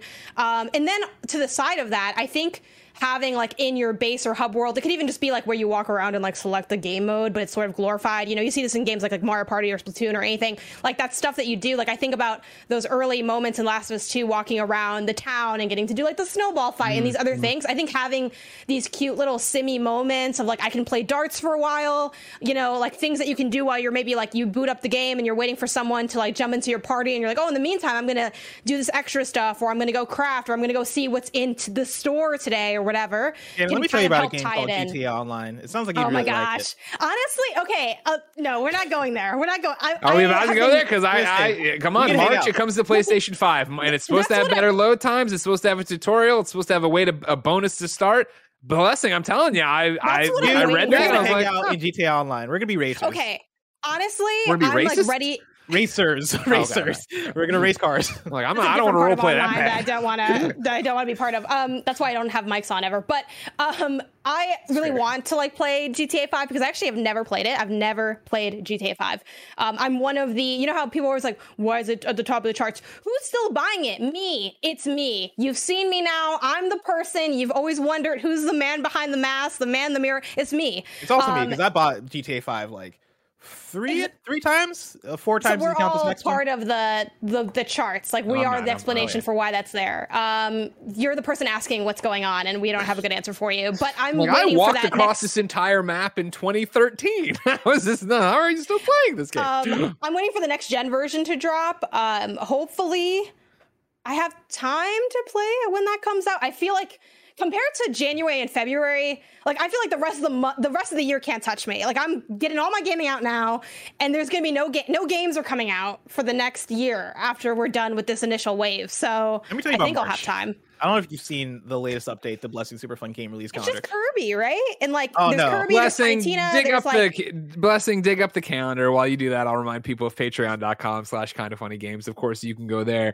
to write in to be part of the show like so many of you have to be watching live just like bander sn is omega 3 as joshy gr and of course you can get the show ad free and speaking of ads greg way here's this week's sponsors Shout out to Chime for sponsoring this episode. New year, new you. Maybe a you who leaves behind things that don't serve you, like those dang overdraft fees. When your checking account balance is running low, the last thing you need is an overdraft fee. But with Chime, an award winning app and debit card, you can save that hard earned cash money without paying overdraft fees. Eligible members can overdraft up to $100 on debit card purchases and cash withdrawals with absolutely no overdraft fees. Make your first good decision in 2022 and join over 10 million people using Chime. Sign up only takes two minutes and doesn't affect your credit score. You can get started at chime.com slash kfgames. That's C-H-I-M-E dot com slash kfgames. Banking services provided by and debit card issued by the Bancorp Bank or Stride Bank N.A. members FDIC. Eligibility requirements and overdraft limits apply. Overdraft only applies to debit card purchases and cash withdrawals. Limits start at $20 and may be increased up to 200 by Chime. See chime.com slash spot me. And Go to chime.com slash kfgames to get started. This episode is brought to you by ExpressVPN. Look, I get it. You don't watch porn, so maybe you're just paying attention to this ad for, you know, a friend. But with everything going on in the world, governments have increased surveillance. They're using your devices to track your location movements and in a lot of places, your internet activity. ExpressVPN reroutes your internet connection through a secure encrypted server so you can surf the web anonymously. Newsflash incognito mode is a sham. Your ISP can still see every single site you visit. But with one click of a button, ExpressVPN keeps others from seeing all the freaky stuff you've been looking at. Yeah talking about you, Nick Scarpino. We've been using ExpressVPN for a long time. It's been keeping me safe, keeping me secure. I just feel better being out on the internet, knowing that ExpressVPN has my back.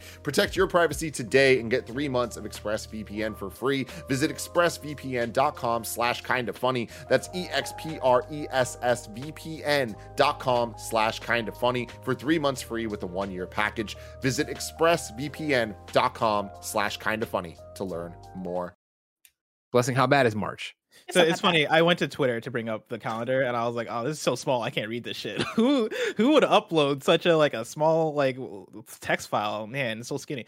Uh, so I had the doc actually open on my computer, right? Like in in March, and this is just the stuff that I've listed that only I'm playing, right? Like uh, I'm not listed the stuff that I'm not playing, which is there is stuff in March that I'm not playing that I haven't listed, but just for you. March, right? I'm talking Shadow Warrior Three, that's March 1st. Gran Turismo Seven, that's March 4th. Grand Theft Auto Five, that's March 15th. Tunic, that's March 16th. Persona 4 Arena Ultimax, that's 17th. Stranger of Paradise Final Fantasy Origin, that's March 18th. Tiny Tina's Wonderlands, that's March 25th. Kirby in the Forgotten Land, that's March 25th. And then Ghostwire Tokyo is also March 25th. March 25th is ridiculous. The hell was that? So It's- I don't know what's going on in my sound of today. March loading up. March Um, that's them feeding on. in the games, and then they're just chucking out. Yeah, I know why the 25th is so stacked. I mean, I think of those games you listed, the ones that are highest on my radar are Kirby and Tunic, um, which isn't like too terrible. I mean, I imagine those are like not insanely long games, so I think I'll be okay. yeah, it's not like what we're doing right now, where it's like, hey, roll from Dying Light 2 Exactly. into Horizon into Elden Ring. Also, Like, I oh did my God. add um, to my calendar. I added Weird West because Paris is really hyped for that. So I'm like, you know what? Sure. Also, Project Triangle Strategy comes out March Yeah. Fourth, and I think that's the only other like. Bi- I, I kind of just tried to list like whatever the big ones are, even if I'm not playing them. So it's not nothing's as crazy as now. So I, I- feel like I can do it. I got lost in the in the dates there. Did you mention Ghostwire or is that not on your list? Yeah, I mentioned Ghostwire. Okay, that's okay. that's part of the March 25th madness of Tiny Yeah, yeah, Tina, yeah. It. Kirby, and Ghostwire. Too it's like when the teachers accidentally all schedule the tests on the same day, and you just have this big ass test day. That's what March 25th is. Yeah, this reminds it reminds me of like um the Doom in Animal Crossing Day when those games came out the same day, but they're so different. And you look at like Kirby, Ghostwire, and Tiny Tina's Wonderlands. I'm sure there's not gonna be much crossover, but like, what if you're like me and you play everything and it's like, oh I shit. can't wait for that art am I gonna piece though that someone's gonna make of all the characters hanging out together. we got more show to do, but I do want to get a couple other ones live service. Just I'll shout them out. We don't have to talk about them too much, all right? This one I thought was interesting. Is Tari wrote in patreon.com slash kind of funny games, just like you can. It said Little Big Planet. Don't know how exactly, but I think they could pull something fun with it. Other than that, I would rather see original new IPs from them.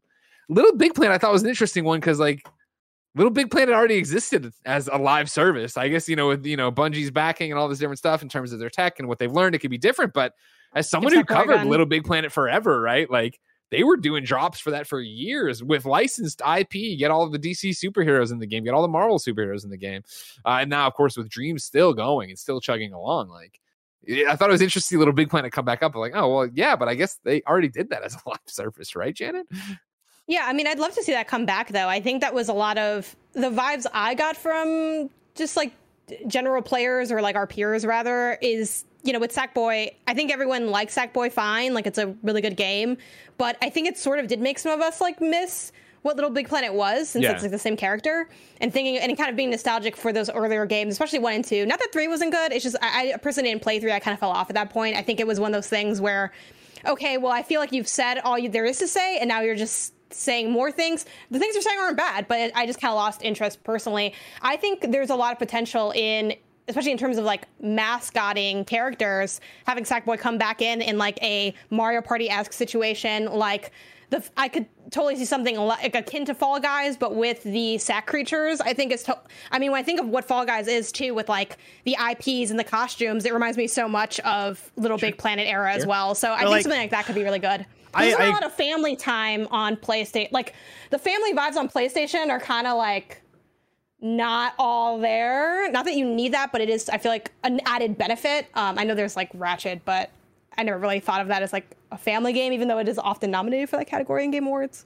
I definitely like uh, agree with you in terms of like what they what they can do with Sackboy, but then I think of like the fact that Astrobot exists and like they could do all the same things as the Astrobot and probably more, just because Astrobot I think has had the more recent success in terms of like it being packed in with PS5 with such a cool uh, game in Astro's Playroom, it being such a success on VR with with their game, and them maybe probably hope, uh, working on a game for uh, PS5 that is just a regular platformer. At least in my in my dream world, I want that to happen. Even though they're probably working on another, another VR game.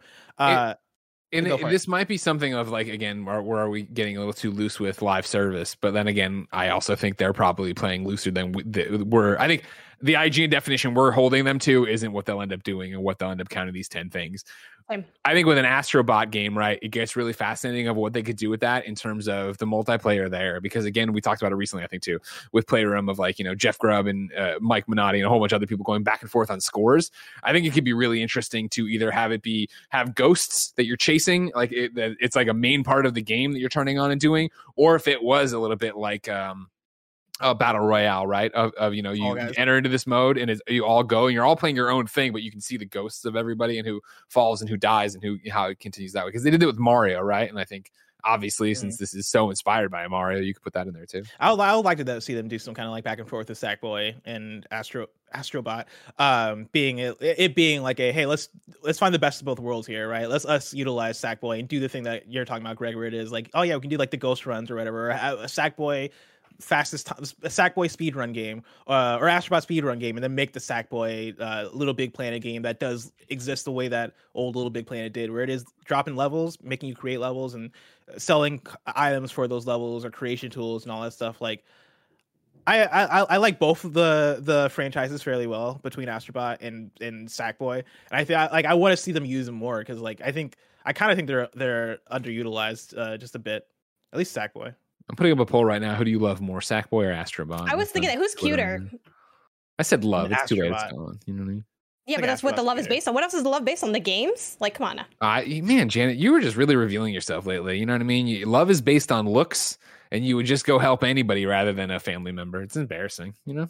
Disgusting. Like, I'm a member. I'm a pillar of this community in Dying Light 2. Okay. The town may not have meant anything Oh, to so- you, uh, but oh there's some man, I'm sorry. people I need a you need a nail trimmer. Hold on, I'll get back to trying to save my family in a second. I got to run this across town real quick. All right, how'd that work out, Grin? Okay. How, how'd that go? we're still gonna do a spoiler cast eventually. It's oh not my today. god, so many things. So many things. Uh, and then the other one I wanted to shout came from Flip the USB twice, who said SOCOM. SOCOM is another lost franchise PlayStation threw to the wayside. A new SOCOM game done right could easily be a competitor to games like Rainbow Six Siege, Valorant, or Counter Strike Go. A tactical squad based SOCOM uh, game. I the Go is the go to game for these days for these type of services. And Mag, bring back Mag. These are these are games you shout out from your heart, and I appreciate it, and I love that you're there in the same way I shout out a, a Patapon or whatever. But like, nobody would give a flying fuck about another SOCOM. And I'm sorry, I know how many people love SOCOM. I know there's a lot of you who love SOCOM. Damn. Like that is such an uphill battle. You want to talk about like what PlayStation can't do? I don't think it can make such a dialed in. Here's this uh, tactical game we're putting out because you're just going to start turning people off. Even though there are is an audience for Siege. Don't get me wrong for CS:GO, obviously. But am I wrong, Bless? I mean, no, you're not wrong. But also, I, I don't know. I could I could see maybe Deviation Studios or one of these partnered studios maybe working on something called SOCOM.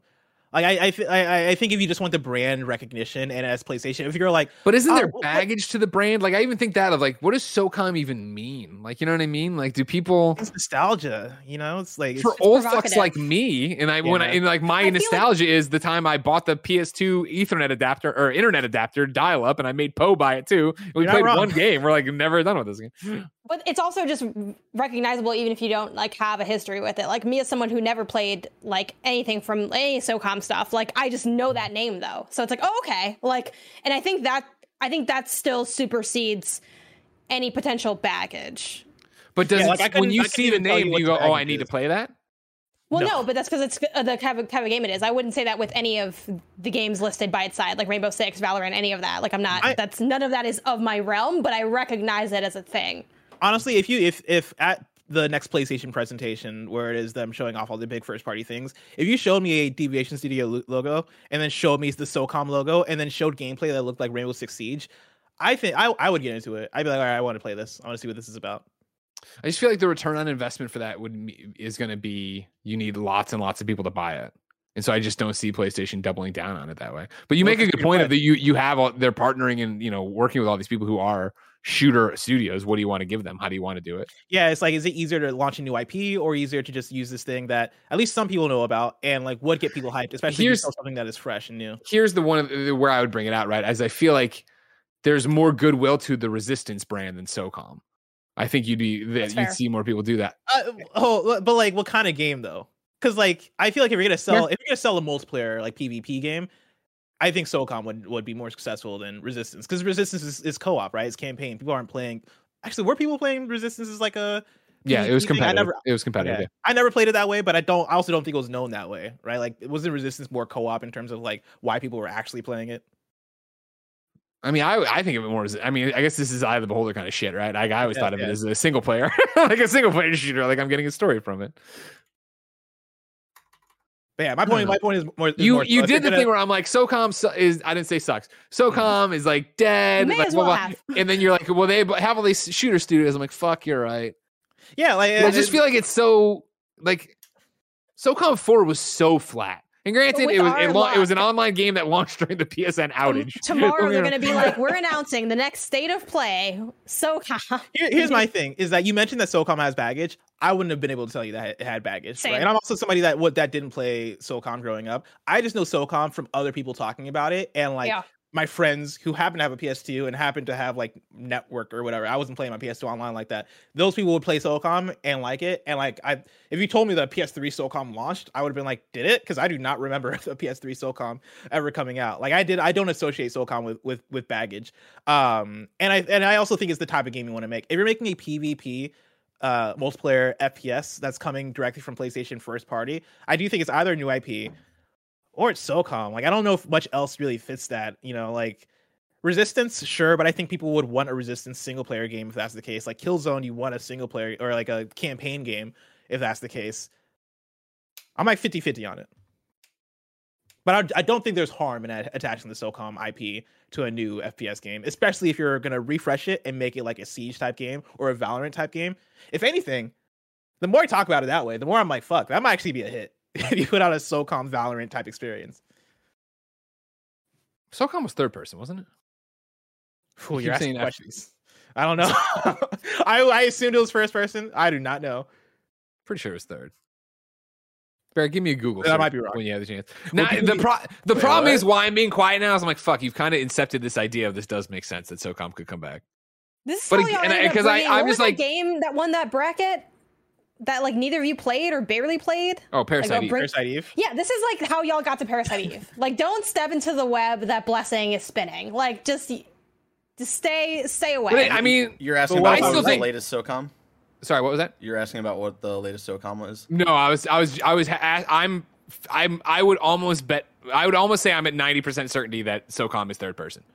That's, I was Yeah, asking. I'm looking for it right now. I'm. I mean, I'm watching gameplay right now for SOCOM U.S. Navy SEALs, and no, I, Okay, no, there's third person in here. It's weird. There was one clip where it was first person. But It, maybe it, that it a- is described as a third-person tactical shooter game. Okay, thank you. Okay, you're very right. It's third person. But like, I think you. Make sure I'm not it. that out of it. Yeah. I think Oh yeah, I mean you can do whatever first- you want with it. I mean, yeah, Yeah. no, no. It's like wasn't Rainbow now I'm now I'm gonna sound like I don't know anything. Wasn't wasn't like the original like Rainbow Six games weren't those third person or were those always first person? I remember Vegas being first. Vegas was first. Yeah. Wasn't there like a, uh, you know what? I'm gonna research it and as we continue. I won't say more because I feel like I'm gonna be wrong.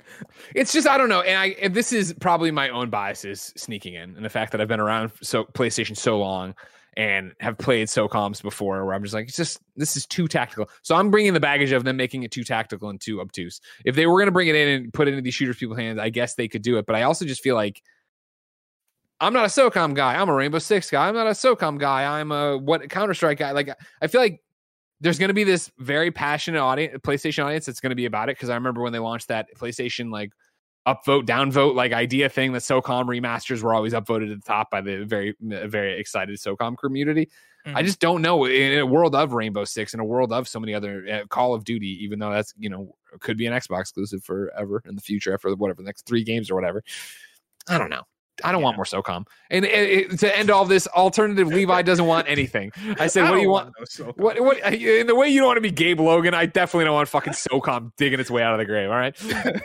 Uh, Also, I, I was wrong. Rainbow Six was always first person too. alternately, alternate Levi wrote in and said, uh, "You know, what do you want for an online service game from PlayStation Studios?" Honestly, nothing. I know it's unrealistic to ask for with today's gaming landscape, but I feel like Sony jumping into a live service model would harm their brand. They are known for high quality and, more importantly, complete games. Live service is typically, but admittedly not always, the opposite of this. If this does occur, I can only hope that they bring the quality of their recent single player games to the still evolving genre.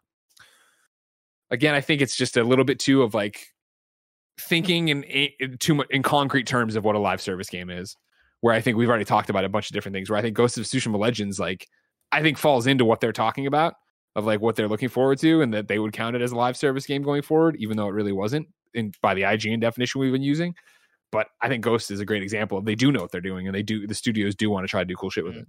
I think also like even if these projects like some of them flop or they like even if frankly some of the games are straight up bad, I don't think that necessarily does the damage to the brand that this person is writing in sort of indicating that it might just because I think you'd see that more as oh they're str- they struggle with multiplayer which guess what I think that now because you don't have any. You know what I mean? Like it's just having nothing, having nothing to show and having a not so great thing to show is in the same camp to me. The only difference is like one of those versions is actually trying to get something off the ground.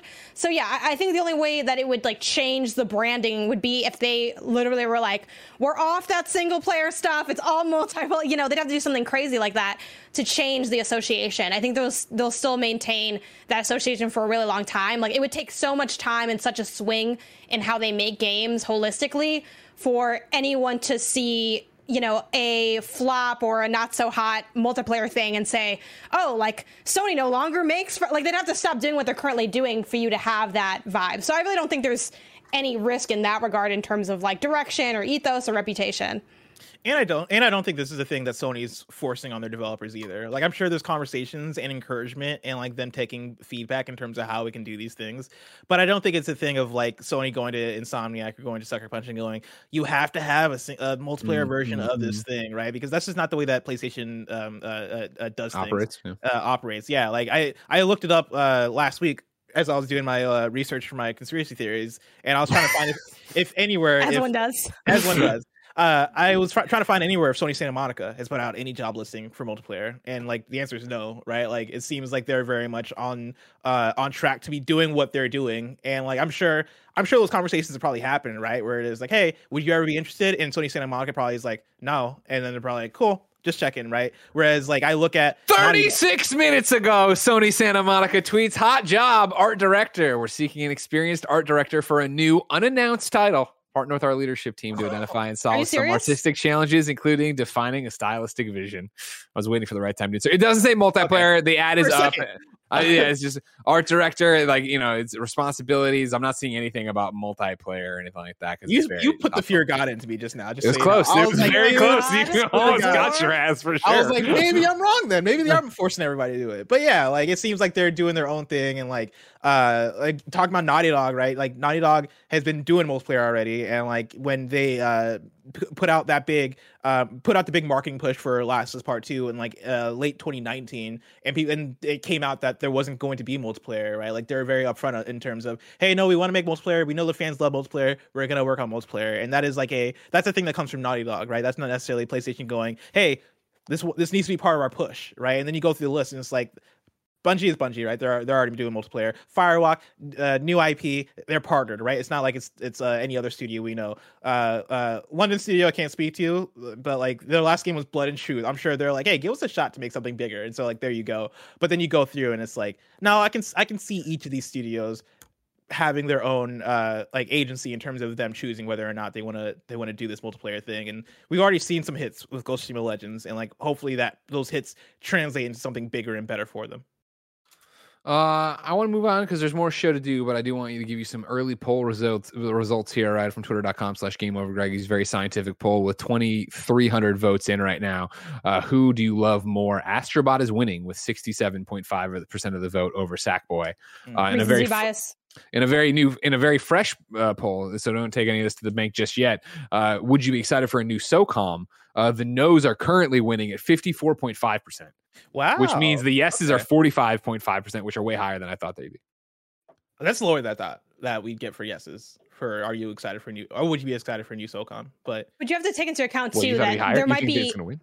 There might be some people don't think it who just aren't interested in that kind of game. Period. Like if I were answering that poll, Sure. I would say no. But that's not Yeah. because I have any beef with SOCOM specifically. It's just that this is one of those things too where you, again like I, as the words came out of my mouth like oh that could bite me in the ass but i'm like oh sure i'll be all right but as i look through the replies to this and how happy people would be with the new socom oh i'm gonna get it tomorrow ladies and gentlemen Ooh, so i'll just craft a tweet for you just right just plug this into twitter at game over greggy greg you're wrong about socom Okay, there you go. I understand that you like SOCOM. You don't need to be mean about it. That'll that'll show me that you care about SOCOM, that you really want to get back to that tactical squad based hoorah gameplay. All right. I'm, I'm glad. I'm sorry nobody's giving you the military shooter y'all want. You know what I mean? Like, thank God we're gonna get another one of those wasting goddamn PlayStation Studios making that instead of something fun, something colorful, you apologize something that you doubled exciting. down.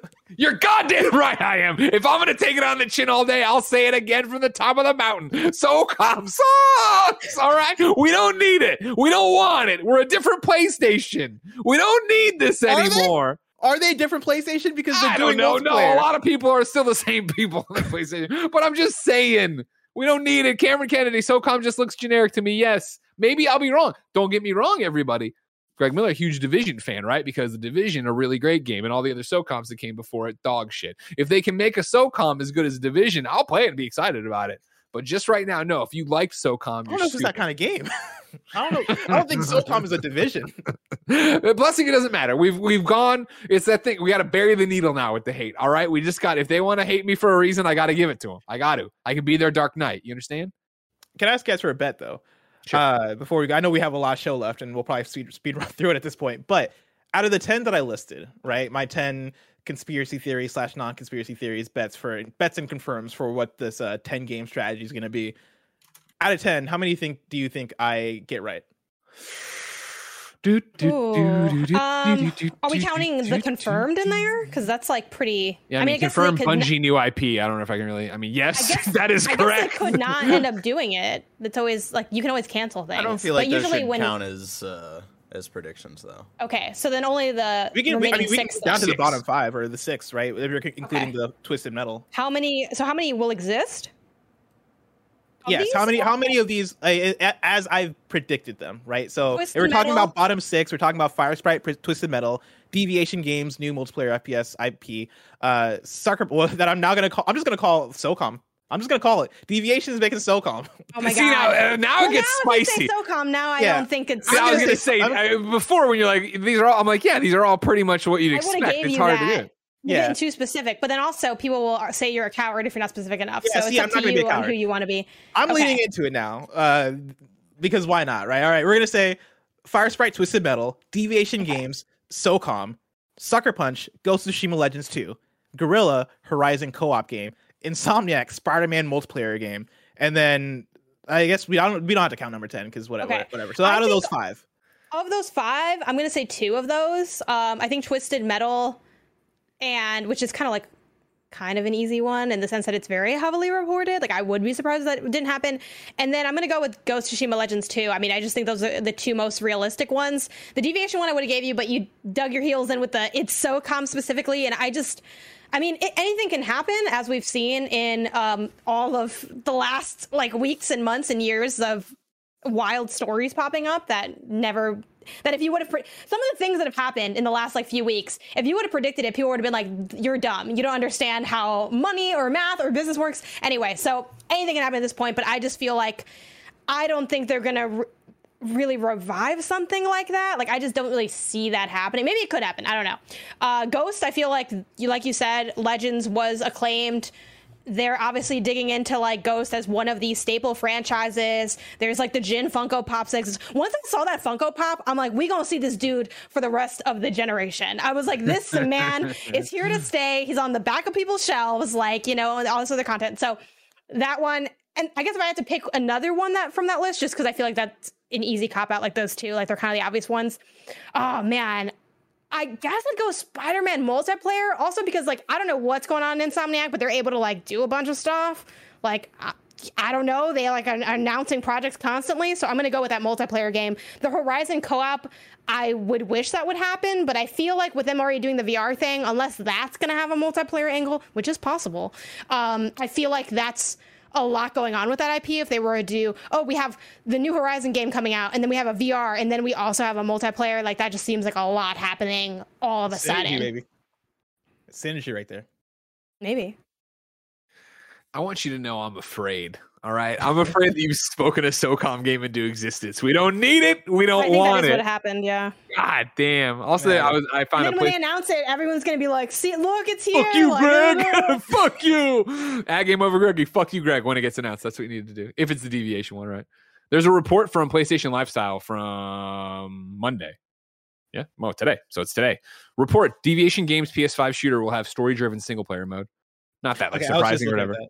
Oops leaks, yeah. Deviation game. The Oops leaks on Twitter is the source. Deviation Games, and I don't know who Oops leaks is by the way. Uh, Deviation Games are working on a world class FPS that is planned to support be supported for years, if not. Let me try again, everybody. I'm sorry. I'm scared of SOCOM. I can feel it breathing. I can feel I the can see it in your tactical, the tactical military vest that you all fucking couldn't. You couldn't just go play goddamn Ghost Recon. Now I got to get a fucking SOCOM coming out of the grave again. Oops Leaks tweets Deviation Games are working on a world class FPS that is planned to be supported for years, if not generations. The project will receive many game modes, including heavily story driven single player campaigns and multiplayer aimed uh, for uh, both for arcade modes and uh, competitive ones. The project is ambitious, but in the early stages of production, so things could change a few t- more times. The first official information should be expected within a year, and the release of the game is currently scheduled for 2024. I like don't. I do not think Deviation Games is SOCOM. I refuse to believe that. I don't bel- believe it. All right. Uh, Ghost of Tsushima Legends 2, bet 100%. Uh, Guerrilla Horizon co op, yeah. I think th- there was where there's smoke, there's fire. And we heard about that a while back and like, you know, uh, rumors of it and like the hiring for it. Like, I think that makes a lot of sense. And I think it'll be something similar to a, Ghost of Tsushima, you know, it- m- maybe even an add on to uh, Forbidden West, right? Where it would just be like their Frozen Wilds would Yeah, then be like this multiplayer drop. So we're not two-player. done tacking it on. No, well, I mean, I I think it, you could. I think my thing about the tack on Janet is that I think most of them, if not all of them, would be, hey, if you have the game, you can get it for ten dollars off or Mhm. whatever it is, and if you don't, then you can buy it straight up. I think you'll be able to buy them all straight up going forward. I would think. Could be wrong. Uh, and the Spider-Man multiplayer game, God, yes, I hope so. I don't, I don't, but I don't buy it necessarily. It's Insomniac. I think, especially with Wolverine on their plate, Spider-Man Two, whatever they want to do with the entire Spider-Man universe. And I know how talented Insomniac is, and I know how big Insomniac is. There could be people there working on a multiplayer thing, but I doubt it. Hmm. I also think is a different conversation. I also think Insomniac's probably working on something VR too. Like, Insomniac wears so many hats and they have so many talents that like I they have proved they they've proven they can do single player. They've proven they can do um, superhero stuff. They've made VR games in the past. PSVR Yeah. two is coming out. I feel like if I'm PlayStation, I'm having them work on a VR thing as well. And I'm like, do it? Do you do that and do multiplayer? But like they've said they're hiring for multiplayer, so they are doing multiplayer. It's it's a lot. It's maybe it's a multiplayer VR thing. Maybe you're playing multiplayer VR Spider Man. Oh my god! Again with the um, even though I kind of feel like you're right with was it on uh, it was on your y'all's PSVR two episode, the one that had Taylor on it, with your prediction of Spider-Man VR because like it's too much. it has too much cachet to not have a game that has Spider-Man in the title, which I do lightly agree with, but I still just cannot wrap my head around what that would be that would not make you ill.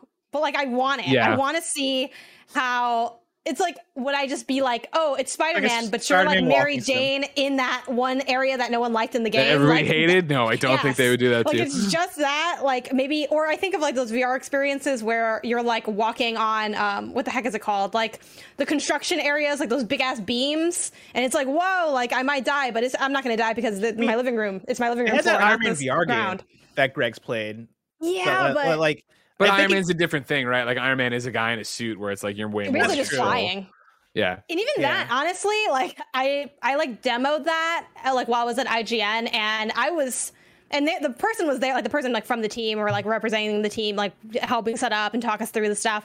I was twisting around in that cable, man. I was causing all sorts of trouble. Um, so yeah, I don't know. I don't know. Uh, blessing. This is where I usually want some PlayStation updates from you. Mhm. However, the roller skating, game playing, marathon training, Janet Garcia is needs to run on time for a change rather than how we usually go like 30 minutes over the show. So I want you guys to talk about Sifu. So I would like to jump all the way down if we can to what you're playing. So you can get in and talk about Sifu. Because blessing, what I think has been interesting, of course, youtube.com slash kind of funny games. You can go over there. You can get our uh, review of Sifu. It's you. Uh, you can t- you can go over to um, youtube.com slash kind of funny games. Get kind of funny games daily where we're talking about is it too difficult? I just wanted to give it a chance. This blessing. I know your game of the year, Janet. You're a little bit less than that, right? Yeah, um, I'm at. I acknowledge this is a good game, probably even a great game. However, it, I don't think it's a game that I'll see all the way through. It is my Returnal in that sense, which is hilarious because I know Barrett, like I tweet out, like, this is my Returnal and that, like, I can do it. I'm like, this is my Returnal and that I'm giving up. And I'm kind of okay with that, you know? Like, I would love to be the person that could that wanted to do it? Because like i probably could and like people you know online are like can be very encouraging at times like i'm sure you can just you know pick up the sticks and you got i'm like no no i probably could do it. I don't want to. I don't want to get sometimes you don't want to get good and i think this is a game where i don't want to get better at it because i think it's just gonna the hill is so steep and it's just i don't see i don't see the light at the end of that tunnel for me And one of the things when we were, you know, planning the show and talk about ahead of time, and I know blessing you touched some of some of this games daily, right? We're very much trying to talk in this one about your guys' uh, individual interpretations of it, and kind of really what falls down into approachability, not accessibility. Obviously, there's a bigger conversation happening with Sifu right now about accessibility, and uh, of course, the blind gamer uh, Steve, uh, Steve uh, Saylor, he was talking about uh, the kind of funny review where Tamora was talking, I didn't like this, and I didn't like that there you there weren't indicators and yada yada yada, and he's like, I was screaming at my house, like accessibility would help with that. Uh, I think a lot of the conversation about accessibility in Sifu is akin to Returnal in accessibility. And if you remember on PS I Love You, XOXO episode 68, Steve Saylor came on the show to talk about Returnal from a dif- di- difficulty accessibility uh, standpoint, where he was saying he wasn't calling for an easy, medium, hard mode. He wanted adaptive or dynamic difficulty or some kind of assist mode like Celeste. So I wanted to make sure we touch on accessibility could fix all, a lot of these different things. But for this conversation, what's going on and why Janice turned off by it? Because I saw Sifu obviously like everybody else in the you know the run up to it, thought it looked really cool. And then when the reports started coming back of like Tim and Blessing being like, oh yeah, the game hurts your hands.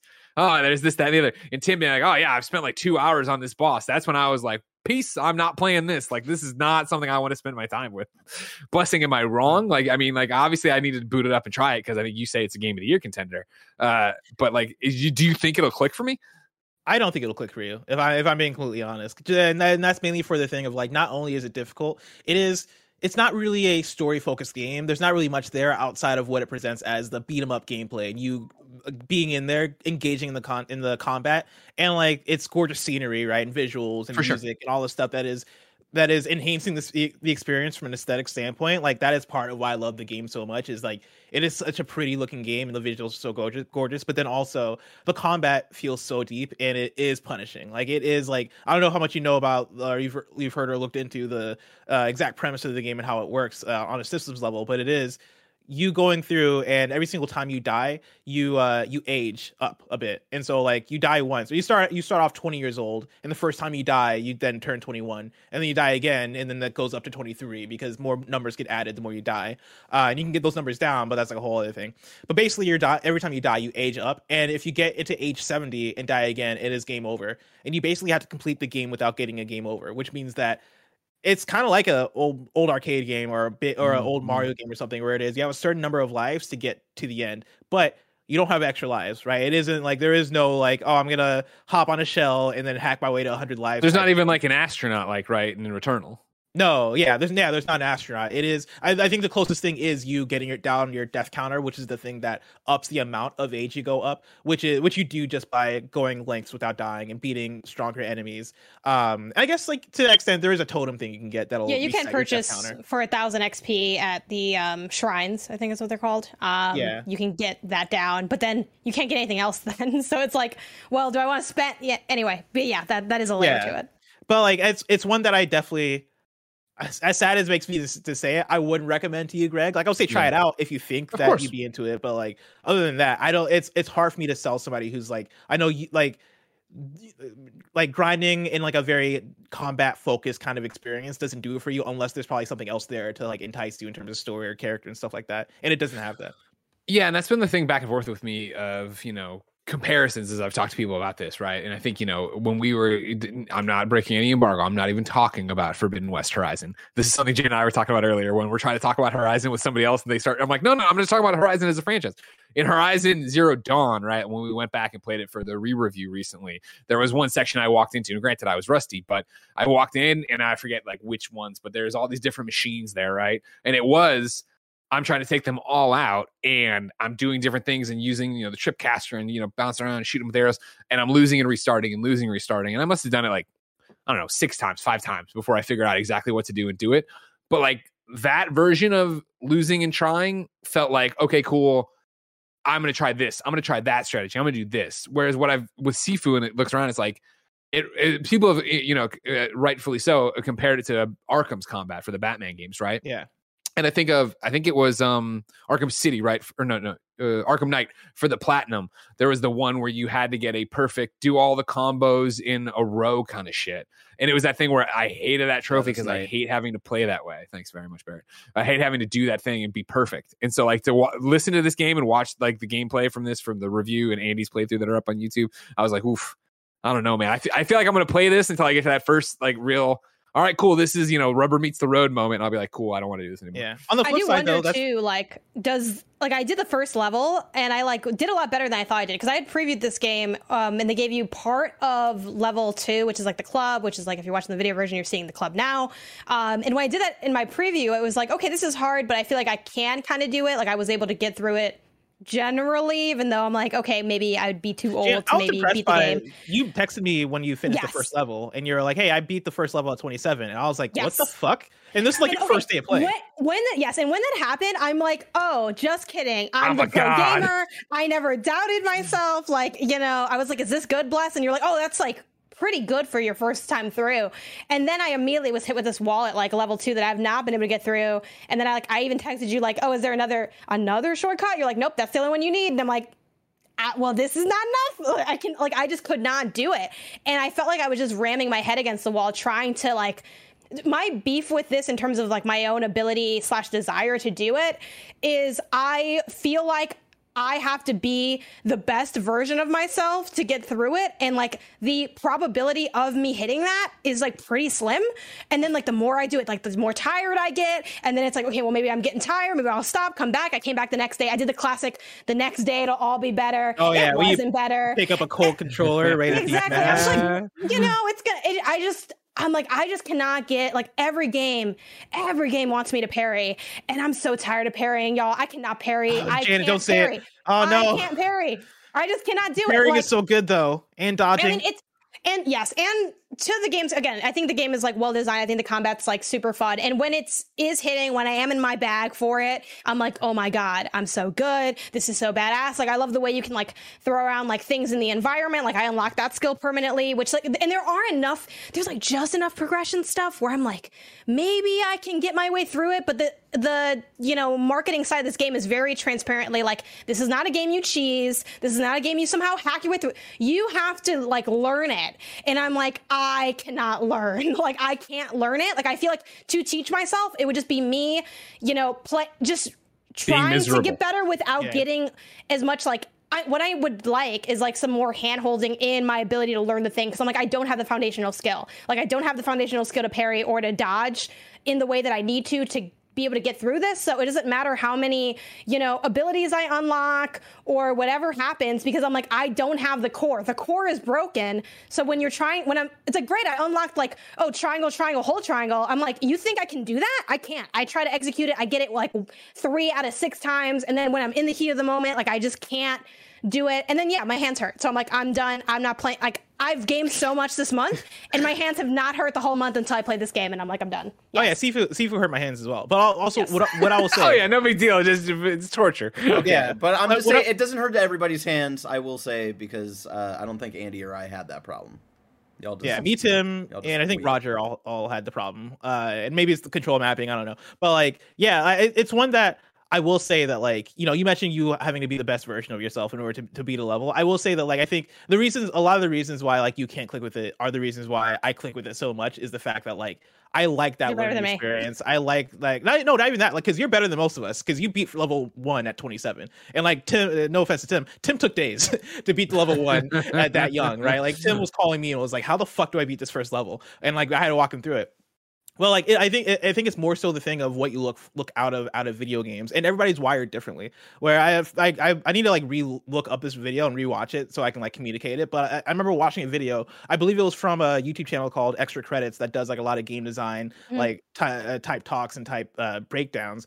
And they did a whole video about the different ways people play video games where it is they categorize people based on like you can be a completionist right you can be like a narrative person you can be a uh uh like a try hard I I forget the exact word I'm just gonna say try hard right as like as somebody who wants to play a game better and it's the fun thing of like you know playing doing the platinum chase we did Ladies and gentlemen, that's a wrap on the gameplay and roller skate. Uh, Janet Garcia. yeah, I do have to. leave. I mean, I'm sure you know. Leslie's sentence is going so long. I'm like, I just got to do it. I'm sorry. Go. I know, I know. Um, yeah, feel free to keep having those conversations. I do have a piece written thanks up for your on my site, um, pentapixels.com, uh, dot com, if you want to like read my thoughts on just like my experience with it. Again, it's no condemnation on the game necessarily. It's just sort of where I'm at with it. And I think like the people who, you know, it's one of those things where people will hear the the difficulty breakdown and how the mechanics work and be like, oh, that actually gets me really hyped for it. And if that's you, like that's great because you're gonna have an awesome, great game to play. But if you're hearing that and you're like, damn, maybe I can't finish that, yeah, maybe you can't. And you know that that's fair and fine too. Uh, it is what it is. But yeah, that was my time with Sifu. Um, I'll see y'all later. It's so weird to be dropping out just just like so quickly. Go away, run! I'm gonna leave now. So Bye, I'll see y'all. Bye. But yeah, to essentially finish that thought that I was making, right? And this kind of pretty much big piggybacks off of Janet's point of like things not being for people, where Bear's rearranging this thing as we go. You're doing a great job, On Bear. the fly, Bear. Doing, killing it out there. They're killing it. Uh, but like last year, me and Janet did our platinum race, where it was us first to three platinums wins the race, and it was in that moment where I fully realized that I am not a completionist. Like in the way sure. that Janet's like, I do not want to push through this thing to to uh, str- struggle through the difficulty and get better at it.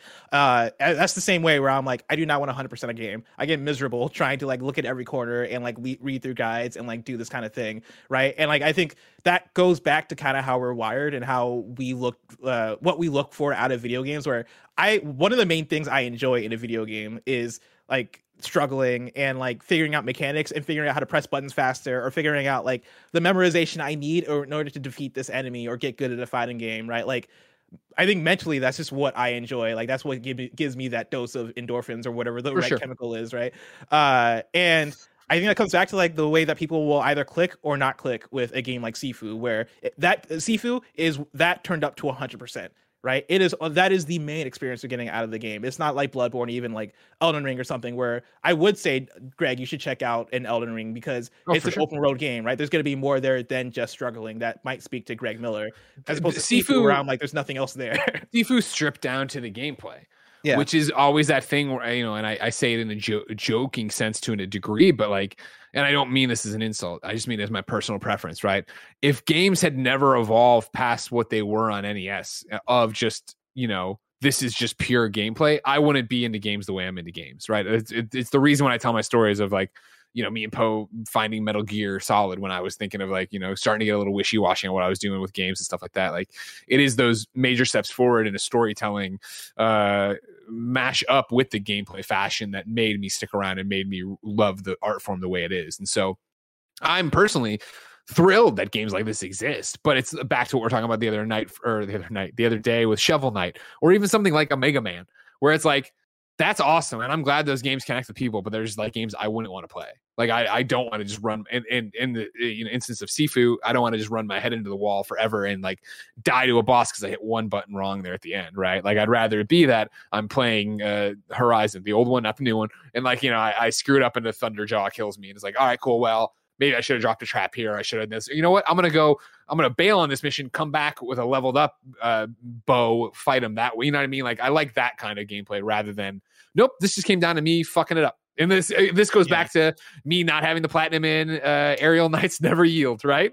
I'm like I go through all that work to get to that bonus level and I fuck it up. I'm like all right, fuck this. This isn't fun. I hate this. Especially Yeah. my limited time. Do I want to do this now?